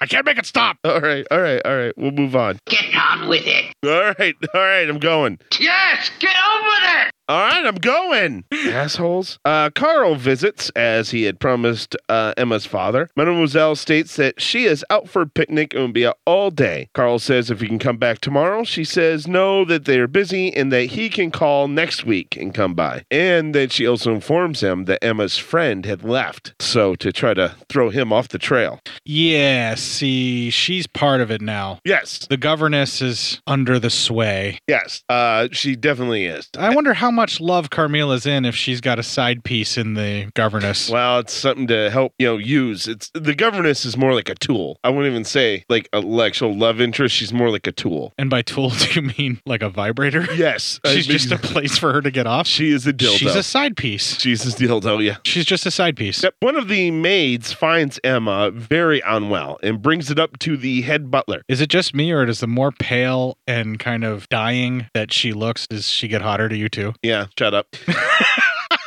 I've been your friend for entirely too long. Uh, the butler brings us up to Mademoiselle and asks if we can bring in the doctor. Mademoiselle actually seems very concerned and actually kind of worried and actually thinking about bringing in the doctor. I see like conflict in her eyes all the way up until Carmela appears behind the butler. At this point, Mademoiselle gets a more focused look and says she will call the doctor when she deems it necessary. The butler, Mr. Renton, later that night is up in the bar in town drinking. He comments to the bartender uh, about what's going on in the house and why the governess wouldn't let him call in a doctor. And he kind of has a flashback to her saying that. He makes the comment about her being a vampire. The bar all of a sudden goes quiet. And as Mr. Renton says, he was just joking, uh, the bartender informs him that there is no joke. There have already been three deaths, all from unnatural causes. The women have been found pale and that their blood has been completely drained, which Mr. Renton is now very concerned about. And he goes and wakes the doctor. All the women have been found pale and completely uninterested in men, so therefore they're evil. And satisfied. Probably. uh, Emma sees Carmela and says that in their room and says she is dying. She hopes that she's able to live long enough to see her father one last time. Uh, the doctor shows up and states that Emma's father actually had sent him a note sending him to the house. Uh, and Mademoiselle, of course, is not all that happy that the doctor's there and actually asks Mr. Renton if this was his doing, and he plays coy that it is not. Um, at this point, while the doctor is checking out Emma, he sees the puncture wounds in her chest. and Because he- he's really checking out her boobs. yeah, and he becomes very concerned. Mr. Renton all of a sudden brings in garlic flowers, while the doc is generally starting to get pissed at him for believing in like nonsense and you know and uh, like town gossip and all that instead of science. Mademoiselle comes in and is extremely angry about the flowers and insists that Mr. Renton gets rid of them before running out of the room. Yeah, but garlic has medicinal purposes other than I know. anti vampires. Yeah. You would think the doctor would be like, oh, yes, excellent. It would work very well to purify the air of all of the essence Well, that needs to be done. Back in these days, I was surprised the doctor didn't go, all right, let's button her up with some cocaine and leeches and we'll be done. Clearly, we need to put leeches on her breast where these two puncture wounds have happened to get rid of the evil spirits. Uh, but then, after seeing how mad Mademoiselle got, the doctors actually sa- tells Renton to go get more and put them and surround Emma with them. He- Clearly, that lesbian is upset and it must be a vampire, so get more garlic to avoid more vampire lesbians. he in fact also finds a necklace that has a cross on it and puts that around Emma as well. What? Nothing. He just got really cross with her, is all. Oh, come on. That's why I didn't want to say it, and I just chuckled to myself, God damn it. Mademoiselle tells a maid to take the garlic flowers out. As she does, Mr. Renton stops them and informs her that the doctor wanted them in there and that the doctor is in charge of the patient. While Mademoiselle may be in charge of the house, the doctor has final say. And then he uses the flowers himself to scare uh, the governess right back into her room. Uh, and so the flowers go back in there, protecting Emma uh, from turning into a lesbian. So apparently, if you don't want a girl to turn into a lesbian, it's garlic flowers. Yeah, And that's, it- that makes sense. garlic flowers and Jesus. Yep. As we know, that's the only way to cure. And if you are trying to turn someone into a gay, you just feed them a marijuana. Yes, you feed them a marijuana. Well, you, technically, you have to inject the marijuana to turn them gay. Here's what you do. If you want them to get the gay, you give them the marijuana and eject them with it. And then you show them rainbows. And then they get the gay. Is that how that works? That's how that works. Wow. I'm a scientist. You should listen to me. I'm pre med. I'm pretty sure you were pre law. Same thing. Same Whatever. thing. Same thing. Uh, but then to cure of the gay, you use garlic flowers and, And Jesus. Jesus. Yep. And if you want to make them bisexual, you, you, you use a mixture of garlic and the You marijuana. use, uh, you use you have the garlic flowers surrounding them, but still inject marijuana, and that way they're into everything. oh, and then also you put a cross around their neck that's a rainbow. Yes, a yes. rainbow cross. A rainbow cross. It's a cross, but it's rainbow colors of the cross. And then exactly. yeah, you're then you're you're swinging both ways. Yeah. Then you just walk into a room full of people and just think to yourself, "Oh right."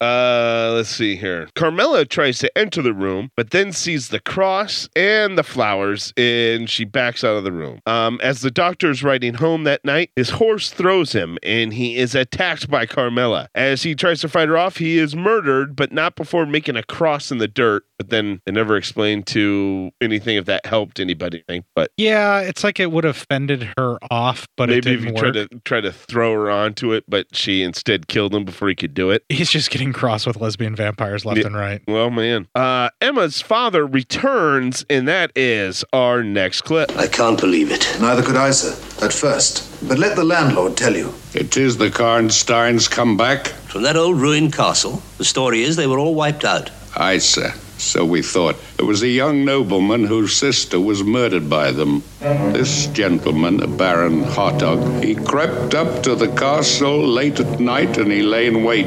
He saw a shroud and he knew that without it there would be no resting place for any vampire. Baron Hartog took the shroud and he waited. He chopped off the head of the vampire and he staked the rest in their graves. Well, then how could these these things be here now? It's nonsense. I beg you to listen to him, sir. Think of Miss Emma. If you don't believe me, sir, ask General Spielsdorf. General Spielsdorf? The general has gone away, sir, to visit a friend, the Baron Hartog. Yes, I remember now. The general. That was where he went. Sir? Where is the doctor? It's past noon. He said he'd be here this morning. Oh, yes, he said he'd come. Shall I send for him? You know, I'll go myself. Carmela runs into the maid and tells her not to disturb Mademoiselle for the rest of the day as she is resting. Then says she wants to visit Emma, but t- she would ask the maid to remove the flowers as the smell bothers her. The maid says she cannot under orders of Mr. Renton. And then Carmela asks where Mr. Renton is at that point, and the maid did not know. Uh, Mr. Morton runs into Peter Cushing and Carl. Uh, he says he would stop and talk, but unfortunately, he needs to find the doctor. They state the doctor's with them, and they show him the doctor's dead body, and his neck's been ripped out. We have a quick cutscene where the governess is now writhing around in pain in her bed, and she's looking like she's been being fed on since, you know, Emma's ac- access to Emma has been taken away. So Well, yeah, side piece. if you can't get with your main piece, get with your side piece. And have two cell phones. Yes, all the time. You got to have a burner. Or you can have a SIM card now. You can have two SIM cards on a phone. Oh, there you go. Yeah. Just Yeah. take on. Yep. Hmm. I found that that's much more. Uh, carry on. All right. Jesus, be cool. Uh, Mr. Morton uh, travels with the others, and that is our next clip. I traveled many miles to find Baron Hartog. I'm very glad I am to make this journey back here with him. But you, as an Englishman, Mr. Morton, will be less aware than we are of the need to seek out these evils immediately and to destroy them. Then you believe that it is true about this family of vampires? I know that it is true. You asked where we were going, Mr. Morton. Now I will tell you, and you can leave us if you wish. Our destination is Karnstein Castle. I was determined to avenge the death of my sister. I knew where these monsters sprang from and what had to be done to rid the world of them. But face to face, my limbs seemed paralyzed. I prayed to God to give me back their strength. But when the moment came, I could not move. That moment has been a nightmare all my life. I was saved by a cross I wore. As it touched the vision of beauty which confronted me, I, I felt a shock of evil. And God, in His mercy, gave power to my arms. It was a woman, a very beautiful woman. Mr. Renton will not remove the flowers for Carmela. In this point, Renton actually thinks Carmela is innocent in all this and believes Mademoiselle is acting pretty much alone. And he tries telling Carmela not to go near Mademoiselle, that she's dangerous and maybe not even human. She's Um, a smokescreen for Carmilla at this point because Yeah. she's the one that's act as czar, and Carmilla's barking all her orders to her. Yeah, and Carmela hugs uh, Mr. Renton uh, and can't believe what's happening. Then she starts kind of, you know, chewing on his ear a little bit, and they get excited, and she she comes on and they make out. So that's not good, probably. I mean, well, I mean, it's really good. it's for really him good for, for like a him, yeah. minute. Yeah, yeah. And then it's going to turn really bad because Yeah. a she ain't into dudes. No. And b she's a vampire. Yes. I don't think you can turn a dude into a vampire lesbian. No, I no, think you he's just, just- food for the beast. You just turn him into a goth and let him go about his way. He went on to make the band Nevermore after this. Uh, we are back at the castle, and that is our next clip. They were all evil in life and remained evil after death. That night, I disinterred their bodies. One by one, I dug down into their graves and did what had to be done. I worked through the night until, in my exhaustion, I could dig no more. There was one grave I did not find, that of a young girl. After the horrors of the night, I could not spend another moment in this place. But here is her sweet and gentle face, Mia Carla. Marcela, that girl is a guest in my house. Her name is Carmela, and my daughter is dying. Morton, wait. Ebhard knows every inch of these forests. He'll get to your house in half the time. For God's sake, save her! Renton is now under the control of Carmela and instructs the maid to remove the cross as it is marking Emma's skin. Uh, there's we cut back again to the ca- there's a lot of cutbacks and forth here. Cut back to the castle. There's more looking for the actual grave, the actual body, or I think they were trying to set up like a race against time. Like, Yeah. Carmilla, will she get to Emma in time to either turn her or kill or her. finally feed on her the last time? Yeah. so that she can then get back to this grave that they're trying to find to keep her from doing that. They have this whole back and forth fight thing. Yeah, Renton uh, then also has the maid remove the flowers as well. And then he goes, he finds Carmela. They have a makeout sesh. And then, as it looks like he's about to get down, she kills him. Bye, bro. That's been my experience that when a beautiful woman usually is offering sex to me, it's because they're going to kill me. Yeah, same here. and I still do it because I'm a man and I'm stupid. and yet somehow we survive. Yes, mainly because, you know, if you're s- like me and you start crying afterwards, they take pity on you. They feel too bad to kill you. Or you just be like me, where you're so good, they decide to keep you alive and then marry you. Uh huh. She'll kill me someday. It's just that right now, I serve my purpose. I don't know how this works. Obviously, I don't know how any of these relationship dynamics work. Me neither. I'm just going to assume that all women really want to be lesbian vampires because that's what this movie's teaching me. They find the grave, and then it cuts to Carmela goes to Emma and tells her that she is strong enough to stand and that she will give her strength because she is taking her with her. So now it just pretty much assumes that she's actually not going to kill Emma, but turn, well, technically kill, but instead turn her also into a vampire to live with her forever, probably. Yeah, I kind of wonder if the quote unquote mother that was, you know, dropping Carmilla off with everybody, this is like a thing that's going to move on and then that mother's going to just move on and be on her own. Possibly. And now Carmilla and Emma would go off together and Carmilla would pretend to be Emma's mother or something. Maybe, or they're just going to live together. Well, there's that too. Yeah. And I'll explore more Just- of that in my 7,000 page fan Is fiction there of some this movie. scissoring in that fanfiction? There can be.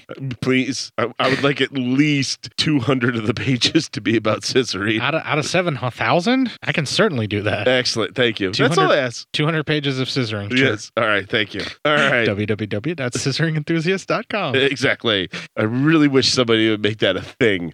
That's not a thing. Oh, I know it's not. I wish somebody would make it a thing. Uh, so not a thing. I know it's not a thing, man. I want it to be a thing. That's what I'm saying. www.scissorenthusiast.com. Yes, please. Still not a thing. I know. God. All right. Get on with it. Yes, get over there. I'm going. All right. We're back at the castle, and that is our final clip. The coffin has gone. For God's sake, where? Anywhere in this castle or in these grounds, but there is still time.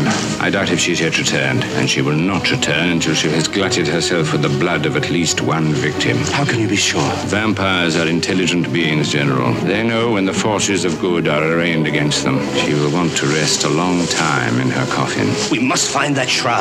Carmela is taking Emma down the stairs. We see a very sick looking mademoiselle stumble out of her room. She wants to go with Carmela and begs Carmela to take her. With Emma watching, Carmela goes up and kills mademoiselle. Um, right at that point, Carl gets there. A fight ensues, and Carl is able to use a dagger as a cross to drive Carmela away. And she kind of just disappears. He takes out his weapon, shows it to her, and scares off the lesbian vampire. Yes, yes, that's wow. This movie's really, really awful for women.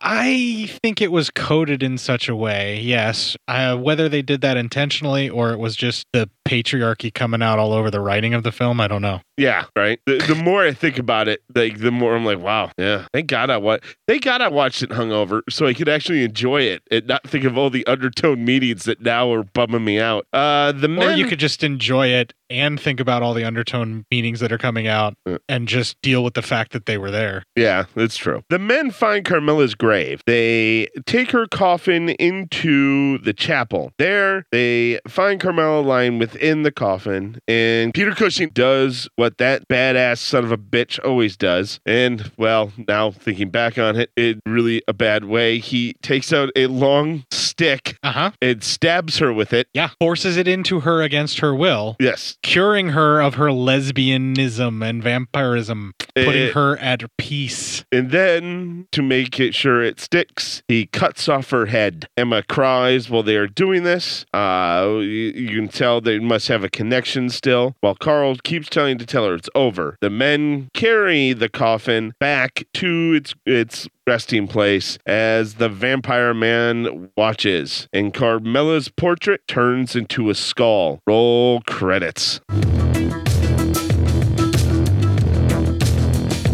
Yeah, the ending there with the portrait of Dorian Gray bit where her portrait starts to rot Yeah. away. I think that was just their way of doing the transition so they didn't have to do what they did with all the Christopher Lee uh, vampire dissolving things, which would have been very expensive. And I don't think they had the money at that point for this movie. Yeah, they spent it all on the fake heads. Yeah, the fake head was fucking glorious. Dude, both of them, both Yeah. decapitation scenes were really good. Now, you already pretty much nailed it with the whole them jamming the stake into the Yeah. vampire to. It's essentially a gang rape where they're trying to make her not be her. Yeah. Now, that's also how it's kind of coded in Bram Stoker's Dracula whenever Lucy is staked when she's a vampire. Mm-hmm. But the thing is, she's a vampire who enjoyed a foreign man. So it's xenophobia where they try to claim her as their own. Oh, yeah. And take her back from this foreign evil. Goddamn, dude. You're really starting to bum me out.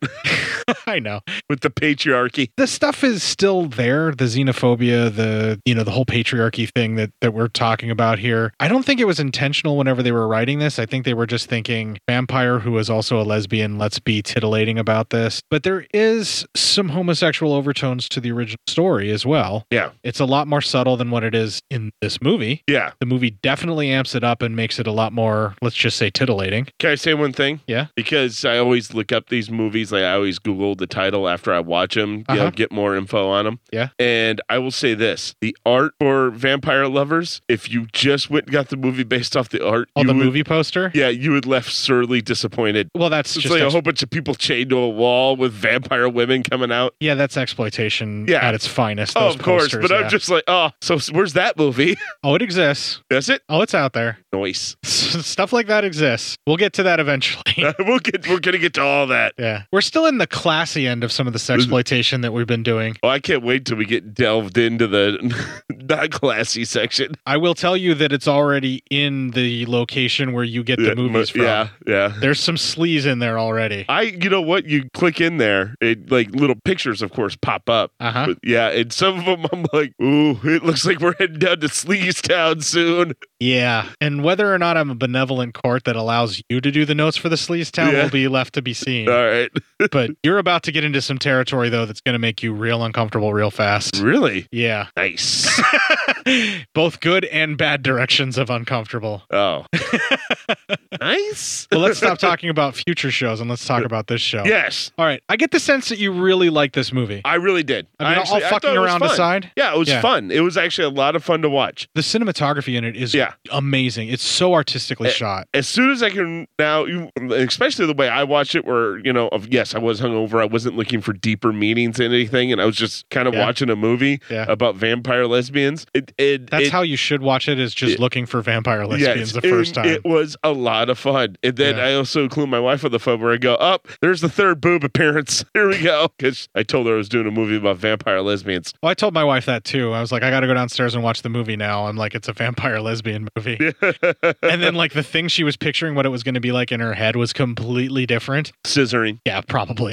The th- whatever she was picturing in her head, she was probably picturing like late night Cinemax with incidental vampire fangs. Yeah, right. And there is some stuff like that that's on the docket. Yeah. but that wasn't at this least, movie. At least when she, they, the vampires in this one opened up their mouths, they had like something that appeared to be real vampire fangs. I'm like waiting for like the ones that just like naked chicks with like the plastic 99 cent vampire mouth things. there are some films like that. I, I would assume so. Yeah. the eroticism in this is actually really well handled, I think. Uh, even though it's very clearly exploitative and a bit sleazy for the time frame. Can you believe this was shot in 1969? Yeah. Lesbian Yeah. vampire film shot in 69. Yeah, buddy. Giggity. Uh, but it was released in 1970. And for 1970, it feels so far ahead of its time, not necessarily just in its content, but it also handles it a lot better than some of the other lesbian vampire movies. I was being facetious about how they're coming to take your women and all of that. Yeah. Because that is kind of the template. And Yeah. we've seen that before. But with this film and the blood spattered bride, yeah. that both heavily draw on the Carmela Me Carla, you know, whole Karnstein idea that that we've got going on here. Uh-huh. I was surprisingly shocked at how well it actually handles the source material and kind of uses it as a scathing kickback against the patriarchy that kind of causes this sort of thing to have to be subversive, especially since it was written in Victorian times and the only way that you could code characters with that kind of homosexuality is to also make them monsters because then Yeah. they're other and then you don't have to explain why a woman would rather be with another woman than a man They had to in that use, era. yeah, they used uh, uh, hypnotism. That's the only reason why a woman would want to be with a woman and not with a man. well and that's why bram stoker made dracula the way that it is is because he couldn't actually write a steamy sex novel like he wanted to Yeah. so he made steamy fucking vampire attacks which were very clearly just sex yes i mean the puncturing is puncturing for a reason folks Mhm. and the fur in the mouth when the cat attacks his fur in the mouth for a reason folks Mm, lesbian face writing. god this movie was really good though It was. It, was really fun. it's a what 90 minutes if that 90 minutes, yeah, hour most and a of half. that is credits yeah or, or like a, I would say about 10 minutes of that is the opening credits and Yeah. ending credits so you got like a solid hour and 20 minutes of plot that you have to follow which has no less than three different actresses Eh. getting naked for your pleasure and just for you, and it has Peter Cushing. I mean, come on. if you actually were a horror fan and not oh i No, a star wars Peter fanatic Cushing was way more uh, than that. oh, yeah. so much more I mean, he was Van Helsing in a lot of the movies. Yes. Uh, yeah. and even when he plays a guy who's going after vampires, even though he's not van- named Van Helsing, he's Van Helsing. Uh-huh. Yeah. For me, Peter Cushing is the Dr. Frankenstein. Yes. The end all be all Dr. Frankenstein. He's also my Van Helsing. He's my preferred Van Helsing. Yeah. But when I want to watch something specifically for Peter Cushing, I'm going for the Frankenstein movies that He, he's in. he was that alternate universe doctor that you know where he was actually Doctor Who in the dialects. I don't mind those at all. yeah. I know a lot of people have an issue with them because it's not necessarily canon, but then they went and made it canon anyway. Yeah. So he's some form your of the argument doctor. is now invalid. Yeah, but in like it's like a different dimension type doctor because it's a different type of TARDIS. It's, and he's human. And he's yeah, He's he's from a Earth, human. yeah. Yeah. he's from Earth. So We can agree that Peter Cushing is amazing. yeah, he, he he really turned any role and made it amazing. Yeah, and I can watch the Star Wars movies that he's in for the times that he's in them. I, it's one of the most impressive things that Rogue One did. Was oh, I didn't like that. That Really? uncanny valley Peter Cushing CG. I yeah, didn't you like know, it. I liked it. Yeah. I did. I liked it, but I thought they used it just enough and correctly, and it brought his menacing. It made it seem like his menacing presence was there. My problem is that it, that is a slippery slope when you do that. Yeah, You are basically inviting them to just resurrect whatever actor they want to and put them in any fucking movie just because they can. yeah. I hope they don't do that. See, at least in the Rogue One movie, uh at least they made it, it, it- The scenes he in were short and they made sense. It wasn't like lo- elongated or anything like that. So, And I am a big fan of Rouge One. yes, you like the Rouge one. That's how I spell it. Yeah, I will never not make that joke when we talk about I, that movie. I- I know, right? All right. So, any more stuff to talk about the vampire lovers before we move on to the news? Because we haven't Nope. done news in like forever. We have not done news in forever, and we so- have plenty of time to fill up for yes, the news. so- yes, we do. All right, we're going to take another break here. We're going to play a promo from a podcast that is on the Legion Podcast Network with us. We're going to have a little bit more music befitting of lesbian vampires or just vampires in general. You decide. And when we come back, we will have some PSYOP news. Are you sick of the same old tale podcast? Well, then join Vanessa and Darren as they dissect movies of all kinds. The two lifelong cinema lovers bring their favorite curiosities and first time watches to the operating table and inject them with a healthy dose of narc. Then there's the waiting room where they examine books and short stories. So just look for them on Apple Podcasts and where fine podcasts are available. They're part of the Legion Podcast Network. Follow them on Twitter at VD Clinic Pod. Join them on Facebook at facebook.com slash group slash VD Clinic Pod or email them at vdclinicpod at gmail.com. They're ready to cure what ails you. and still, they just might be a little contagious. Well, I'm down on my knees again, and I pray to the only one who has the strength to bear the pain, to forgive all the things that I've done. Oh, girl, lead me into your darkness. When this world is trying its hardest to leave me unimpressed just one caress from you and I'm blessed. All right. Now, if you listen the whole way through One Caress by Depeche Mode, yes, there actually is some slight vampirism coded into that song. Mm-hmm. Because especially after the part that I just cut off here, that we're like now talking over the "I've always loved the night, I'm shying from the light, and now you offer me my eternal darkness." Yes. So you know that's transforming one into a vampire from a female vampire, even though it's a man singing it. Yeah, and I cried while he sang it. uh, I'm goth now. So It's a beautiful fucking song, and it's so well sung. All right. I'm a huge Depeche Mode fan, and I, will fight. I will totally fight you. settle it the fuck down. You know man. what's going to make me settle the fuck down, Matt? What's that? Give me some psyop news.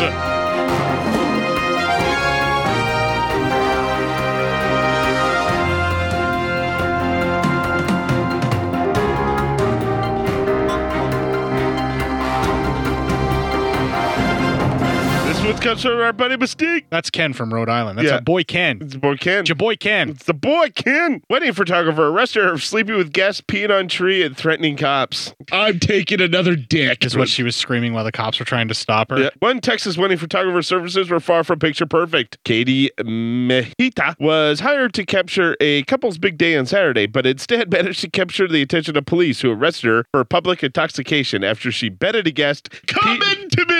Peed on a tree. I'm taking another dick. and threatened authorities. Old cops are bumbling dummies. Mejita, 26, was booked into the Parker County Jail and charged with public intoxication and destruction uh, retaliation online record show. The photographer was snapping photos at a wedding celebration in Weatherford, Texas, when members of the wedding party alerted an off-duty sheriff's deputy working security that Mejita had been found having sex with a male guest. I According have the most confused erection right now. you you hear a lot about her. This male guest, do you think he's going to be invited to any more parties or anything? Pulling it just to pull it. You fucked the photographer, man. I if mean, you want a fear boner. uh, yeah, right? Always looking for Wang. Uh, uh, she- well, yeah. It's going Uh, to cost you some serious cock. she was reportedly warned uh, to knock off the inappropriate behavior, but instead of cooling down, she it's headed the outside, erection that counts. right, and began yelling. When You she can't was- pay a bail? Well, I could probably fix that for a blowy. She, might need to. Yeah. She was then asked to leave. Maheda allegedly made her way to a nearby tree and urinated on it. Shoot some fucking ropes. She wasn't urinating. She was allowing the sperm to drain back out. You know she wanted a cream pie. Oh, dude. Yeah. And before she could make the guy shrimp it back out, Uh-huh. that's when they called the cops because she was ruining the theme for the wedding. Oh man. Take five foreskins and call me in the morning. Responding officers reportedly noticed that she reeked of alcohol and found a bottle of prescription alprazolam. Wait, did you say she peed on a tree? Yeah. I spilled pee all over the place, but I cleaned it up. I don't know what they got a problem with. Yeah, I don't know either. Uh, used to treat anxiety and panic disorders in her jacket. Mejita was arrested for public drinking and allegedly spewed threatening messages of violence to the officers as they hauled her away in a patrol car. You can't pay a bail? Well, I could probably fix that for a blowy. Shooting a fucking hot load all over this dog. She she said, and I quote, Y'all's daughters are dead. Y'all families will be dead by Christmas, she reportedly screamed. I'm advocating corpse fucking here. Finger bang a girl with a corpse hand. Yeah, my dad is going to find out about this. Y'all are fucking dead. Let's jack it or D-E-A-D, something. dead. Let's jack it or something. She was released from jail Sunday after posting a blowy. Uh, I mean, Shooting a fucking 10,738 hollow note dollars. You can't pay your bail? Well, I could probably fix that for a blowy. Well, she paid over a $10,000 bond. Mahita works Oh, for that would be an expensive fucking blowjob. Yeah, right. Uh, Mahita works professionally as both a photographer and model under the name Max McIntyre. Her Instagram account has more than 14,000 followers. Vagina smells like dead body. Oh, Matt, that's inappropriate to say about her. Meanwhile, her sister told WFAA that Mahita believes her drinks were unlawfully spiked at the wedding. I make money from my sex work. Is what she was screaming as she was being dragged away, being arrested. Well, and then, yeah, here's the uh, her Instagram. Oh, we've all is- looked. We've all looked. Yeah. We've all looked and then immediately went, I have the most confused erection right now. If Yeah. you want a fear boner. Yeah, I could see why. I or got- fear wide on or confused wide on. No matter who the guest is at the wedding, I could see why they would have maybe gone into a room with her. So there you go. My Uh, dick and balls are worth a lot more than sixty dollars. Don't threaten to cut off my cock for $60. oh, God. Matt looked at the picture and then he said, Mostly because I put my penis inside of you, bareback. Let's do another news story. I'm going to. Oh man, uh, this one's posted. Uh, give us by Chris Mounts. My boy Chris. Boy Chris. Mom shocked to find Disney DVD she bought for her son three from Poundland was actually The Exorcist. I hate a toddler. Which is why I put The Exorcist in there Yeah. and shipped it over. I just I thought you know when you buy something from something called Poundland, you might be getting something different. It's like Dollar General. Yeah, okay. I'm just saying though. Oh. It's like Dollar Land. It's just Oh. yeah, called it's Pound pound Land. because it's the pound because they're over they're they're across the pond, but yes, but it's still it's pound land. I'm just saying. You can't pay your bail? Well, I could probably fix that for a there's, blowy. There's your difference between the Americans and the British. Pound, a store called Poundland over here means something entirely different. Yes. Don't for anybody if you're listening to us over there uh, a- across the pond and you come here and you see a store that says Poundland. Trust me, it's not the same thing. Don't go in there. Depending upon your belief structure, it might be better. Yeah, Uh, right. Oh, It's- toddler. We know. We all hate toddlers. Fine. Beth Golden, 22, was sitting down to watch the 2002 Disney movie Treasure Planet with, I'm her, a cunt. with her three-year-old son Eli when she realized the DVD was a terrifying 1973 movie about a child possessed by a demon. Let's jack it or something. Circle jerk. The young mom said she quickly switched the movie, often voted the scariest of all time off when she realized it wasn't Treasure Planet. Do you think it's the scariest movie of all time?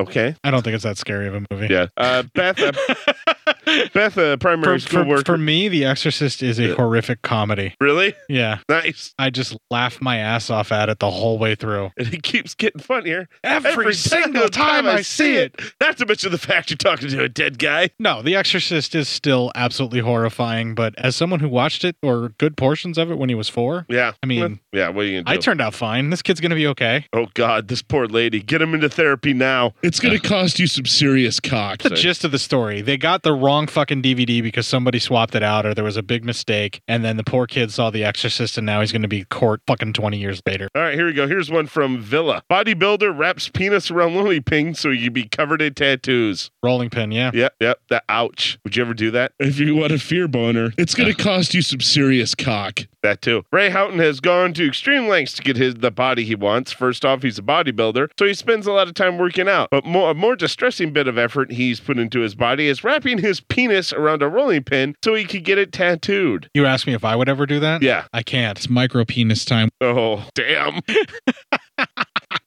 oh, damn. Uh, the humongous ball. the 61 year old used a rolling pin to keep his penis in a position during a four hour tattoo session. Let's jack it or something. He says it wasn't too painful. He's used to the pain of getting tattoos, but his testicles swelled up to four times their uh, usual size I think once the that's deed going was in the done. spank bank. I think that's going in the spank bank. I don't feel the pain anymore, but the tattooist couldn't believe I wanted to get such a sensitive area done, said Ray. Wait, his ball swelled up to what? Four times. Drop the humongous ball. Yeah, yes. um, but could believe I wanted to get uh, tattooed in such a sensitive area, said Ray. There was quite a bit of blood, and it was uncomfortable to walk the next day. All kinds of things you don't want on your dick. Uh huh. Good God, yeah, that's dead on, man. we used a rolling pin because that was the easiest way for the tattoo to be done. You just can't do it on a bench or a worktop. My HPV will cure what ails you. It was quite weird at first, but it made a lot of sense. It worked out perfectly, really. Ray can now probably say he's got tattoos all over his body. He spent about 7,500 lira and more than 240 hours on a full tattoo body. It always comes back to dick. His tattooing mission began when he decided to get some old inkings covered up. And yeah, so Ray has his eight original tattoos, including a boat, a naked woman, a geisha, and the words mum and dad done in a caravan near his Royal Artillery Base. After getting into bodybuilding, Ray discovered that he was too embarrassed of those tattoos to show off his muscles, so he decided to get them covered up with um, a Maori. Maori. Maori. Yeah, I'm not reading it too, but now. Uh, from, so he went tribal, but he decided to choose a type of tribal that not a lot of people have tribal to, tattoos Yes. Ah. of. It's like getting Polynesian tattoos and trying to say that you're not getting tribal. Yes, I gotcha. Yeah. From then on, he set about covering his entire body in tattoos to cover up any signs of aging. I was so desperate to get it done, I didn't like to look in the mirror and see my aging skid, said Race. I like to look young. I hated seeing varicose veins and wrinkles. It's horrible. You know what? He had to go back and talk to his tattoo artist after it's over. What? Hey, bro, I can't get it up. Yeah, probably. uh, after getting his penis tattooed on Christmas Eve, Ray now feels complete. This is like traces of death fucked to porno. I had age spots and scars that I was ashamed of, he said, but now. On I'm- his dick? I don't know. But now All I'm proud kinds of to go things you along to don't the. want on your dick. Now I'm pr- now I'm proud to go along to the nudist beach. People can tell me that they can't believe how good I look for my age. I feel Shooting like a fucking hot load all over this dog. I feel like a celebrity, and I love people staring at me. Shoot some fucking ropes. Big all my life, and as I got older, people stopped telling me I looked good, but now I feel great again. Let's jacket or something. Yep. So, holy God, Christ, let's go lick some assholes. that too. It's micro penis time. Drop the humongous ball. Ooh, is that me getting a metal rod shoved up my rectum? Yes, but that's not news. That's not news. That happens like all the time. You know, after you get your cock tattooed, you definitely. Mostly because I put my penis inside of you. Well, bareback. Speaking of that, this comes from Bareback? At, uh, no, no, uh, the metal rod up my rectum. Oh. Ooh, is that me getting a metal rod shoved up my rectum? Yes. Uh, this came from Justin uh, from Adequate Man at Deadspin.com. What did we get stuck in our rectums last year? You want to do a little ass play? Yes, it's here. It's finally. It's this is a written by uh, Barry uh, Petchesky. Your silicone penis budget is out of control. It's here. It's finally here. Every year it seems like a big day will never come, but it's here. It's the day to gather with your family and friends round the hearth, warm beverages, sweet treats at the ready, and have a hearty quarrel over things America stuck inside itself it could remove without the help of trade professionals. And earn your rectal passage. Yeah, all reports are taken from the U.S. Consumer Product Safety Commission's database of emergency room visits. My all asshole descriptions are actually verbatim, sweat. and none of those things belong in there. Booty So- juice, booty juice, gotta have it now. Oh, see, they work south, so there's ear, nose. Hold on. Oh my God, here were things that were stuck up into a penis. Stuck inside a penis. Yes. Okay, go ahead. All right. Pipe cleaner. Ouch. Straw. Yeah. Domino. Cock stuffing. It's a thing. Cock stuffing is Oh. a thing, man. Wait, That's I what know. people I do. know. Wait, wait. It's a thing. Thin electrified rod. Mm. Thin electrified rod. Yeah. Somebody's into shocking their junk. a piece of hard white plastic that he broke off while working with crafts. People cock stuff weird stuff. This is verbatim what they. I've writ- seen x-rays of someone who put a fork inside themselves backwards Mm. Oh. in their cock hole, in the pee hole Yeah, of their cock. uh, back of a remote control. Yeah, metal paper clip, fingernail clippings, That's- toilet that's- paper. that's just dangerous. Yeah, no, toilet paper, pen cap, six to seven BB pellets. Inside the urethra is where they're finding these things. Put soap on electrical wire, inserted wire into penis. I'm just going to stop talking. I'm going to mute my mic and I'm going to let you read off this list because this is fucking gold. Crack vial, crafting string, fork, pen, and jelly wrapper. After each of these things you're listing off, I need you to say, in my penis. No. Chain, pieces of plastic hanger in your penis. 3M command strip plastic hook. Ouch. And ladies, we don't want you to feel left out. Here are the things that were found and stuck up in vaginas. Coincidentally. Vagina smells like dead body. Now. Here we go. Small child's toy. America's a bunch of cunts. Baton. I'm a cunt. Colored pencil. I make money from my sex work. Quote, inserted a crayon in vagina. Can't remember if it came out. Unquote. I have the most confused erection right now. Multiple cotton balls. Hey, bro, I can't get it up. Cap of deodorant spray. The cap from deodorant spray? Just the cap. You know what probably happened there? They were probably trying to use the deodorant like a like a dildo. Yeah, and it for the deodorant came spray. off, yeah. and then the cap just came They off, did and it then the they're wrong way. like, yeah, and then they're like, oh fuck, Yeah. Uh, yeah. Just the tip. Basically. Yep.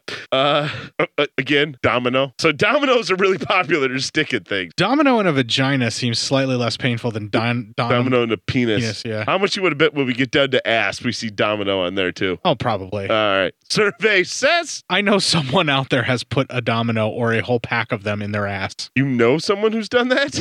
yeah, kind of. Uh, listen, man, don't ever come near my dominoes. no, no. I'm trying to back out of this without exposing this person. Oh, oh my God, this is real? I thought this was a joke that you're saying it was you. Yeah, no, no, it's not. I'm just trying to make it stress that I'm telling you that it's not me. Okay. But yes, I know of somebody. And it's not someone I know. I don't think so. Oh no. okay, anyway, pieces of a pen, glass paperweight. Ouch. Quote, had an egg vibrator come apart in vagina, leaving part of it and five batteries in the vagin- vaginal canal. Un- End quote. Well, that's not their fault. No, that's just, that's just faulty equipment. that's just mistakes happen. That's just a you know a freak piece of equipment breaks. Artificial fingernail. Finger bang a girl with a corpse hand. Mm, Uh, makeup brush. Oh yeah, I've heard of girls using makeup brushes to masturbate before. Toy plastic banana. Well, duh. I mean, Yeah, I duh. mean, yeah, that just makes sense. Especially if it's like doesn't have any seams on it, that just makes sense. Uh, penis ring. Yeah, because it's Yeah. gonna slide off. Yeah, yeah. Quote, slipped and fell a wet floor at home. Also has had sex toys stuck in vagina for eight months. End quote. You just saw my brain like trying to work out the physics of Yeah, that. Same, same. I was like, okay, so did you have the toy in when you slipped and fell, and then that Like, well, helplessly maybe, lodged it? yeah, or like she slipped and fell, got hurt. They went in and they did an X-ray, and they're like, "There's something inside you." And then you, oh my god, yeah, I totally forgot. Oh, that's another thing that I didn't even think about. So let's say she pops her hip when she falls, doesn't realize that she's had this toy stuck in her for like ever. Yeah. And then the doctors find it and remove it. Yeah. And she's instantly less happy. Yeah, it's just bad mood. Until the batteries die, just let it run. Here we go. We're we're we're directum now. Here are the things You want to do a little ass play? that probably what happened here. All right, Christmas ornament ball, I've heard of that. billiard ball, I've heard of that too. nail file, Ouch. shot glass, I've heard somebody try that before. crack cocaine with sex objects. Crack cocaine with sex objects. Yes. That seems like a waste of crack. Why are you booty bumping with sex toys? I don't know. I don't know. That's a clip. Glad you talked over top of it. uh, SD card, which kind of makes sense if you're trying to smuggle something. Yeah, Yeah. yeah, Particularly like out of like, you know, a foreign country or, you know, whatever. All right. uh, t- Quote, jumped on bed, toothbrush was on bed, and went up patient's rectum. End quote. Horse shit. Yeah. Patient shoved toothbrush Yeah. up rectum, made up stupid story to you. cover it. Thank you.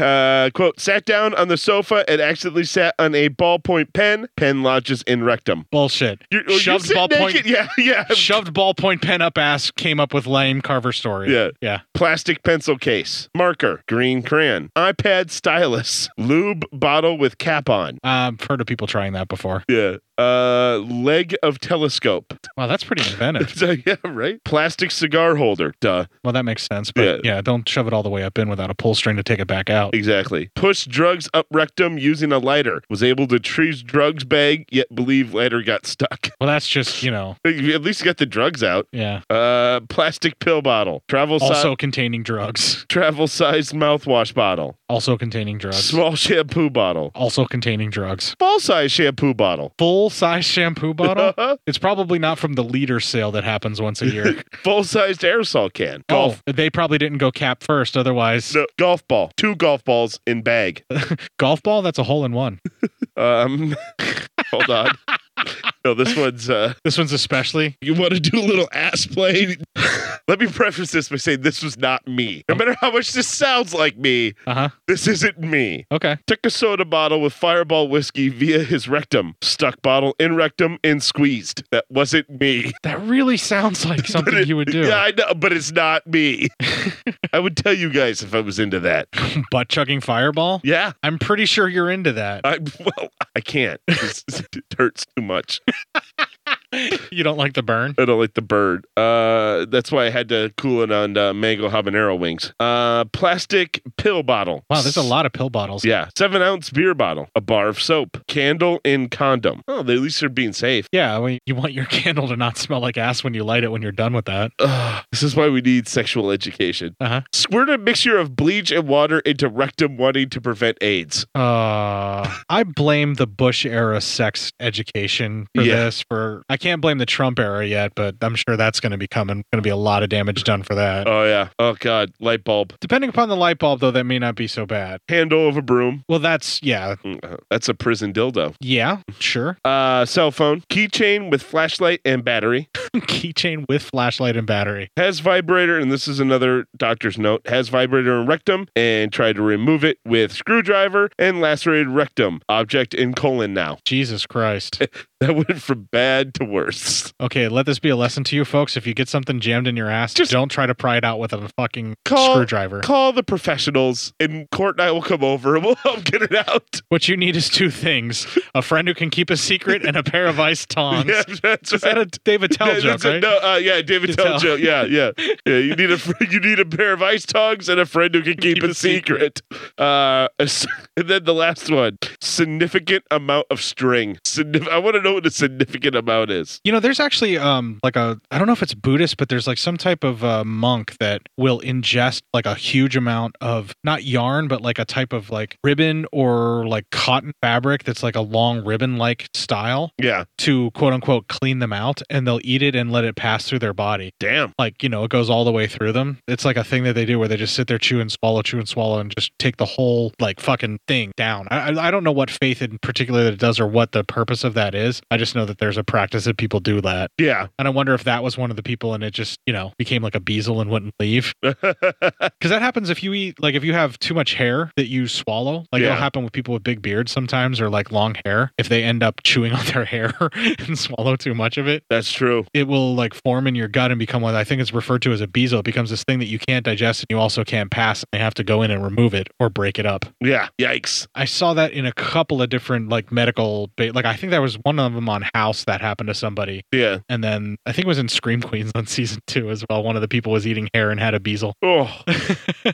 that's gross. Yeah, and the, I think it was the one of the main characters' dads from uh, the first season that started developing that weird thing for eating his own hair. Oh. Yikes. we just talked about all the things that people are inserting into their ass, and that grosses you out. Yeah, I'm sorry, man. Eating hair just is. It's weird. It is. It It's is. really fucking weird.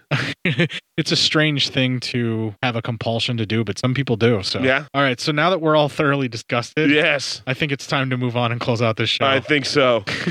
So we're going to play a promo for another podcast, which may or may not mind following all of that discussion. Yeah, I don't know. They, I'm really not sure. They Uh, seem very open to a lot of different topics of discussion. yes, they are. And we will have a little bit more music that is befitting of lesbian and or female vampires. And when we come back, we will close out this fucking show. Doms and subs, masters, mistresses and slaves, owners and pets, daddies, mommies and littles, primals and prey, switches, heathens, kinksters and deviants.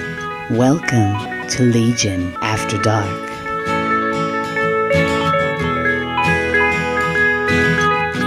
Legion After Dark is a movie review podcast with a kinky twist. I'm your host, Lady M, and every episode I'll be reviewing a movie with a BDSM or kink theme. I'll also be talking about books, sex toys, bondage equipment, all the fun things that make life grand. I'll be featuring a different kink each episode, and I'll even give you a song to sing to. So join us on Legion After Dark, coming soon to Legion Podcast Network.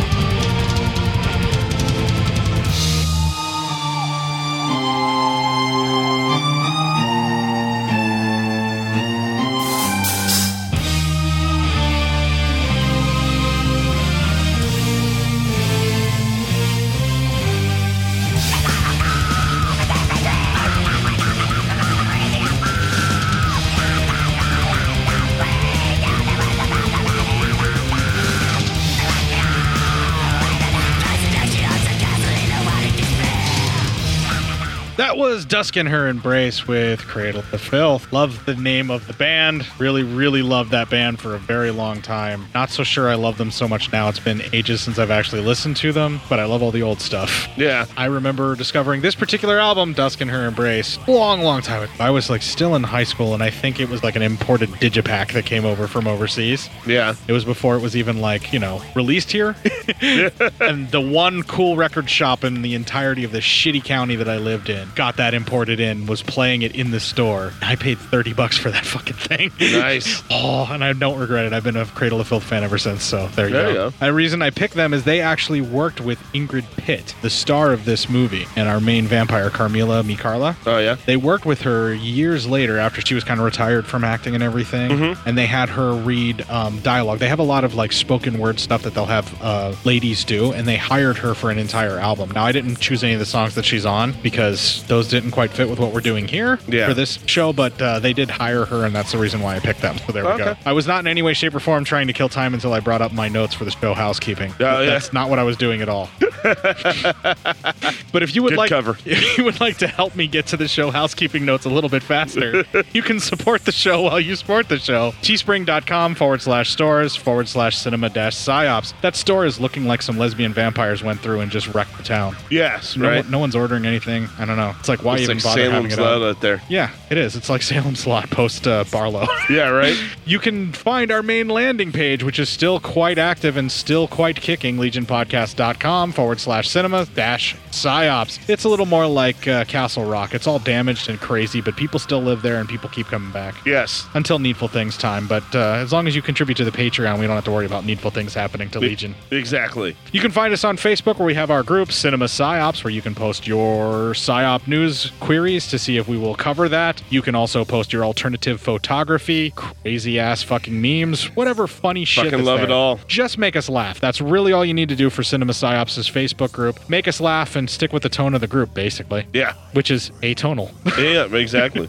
You can find me on Facebook. I am Court Psyops. You can find Matt on Facebook. He is Matt Psyop. Currently, I believe there is an actual photo of me looking sexy with my beard groomed out. My wife took that photo. Yeah, nice. Yeah, and it's the best I've looked in a long goddamn time. Way to go. Matt still currently has the plank that is covering up what his face actually looks like. That's all John to see and says brutal. But if you do your research, folks, you can dox Matt. He's out there. Oh god damn it. He's real easy Dude, to find. Don't do that. Come on. Not ready for that yet. Hashtag dox Matt. Oh god. You can email feedback to Matt, psyopmatt at gmail.com. See if you can get him to pay you not to dox him.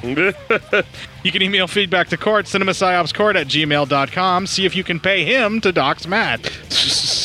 you can twit a couple of tweets to a couple of twats. I'm at court underscore psyop. He is at psyop Matt. You can just hashtag dox Matt at both of us there on Twitter.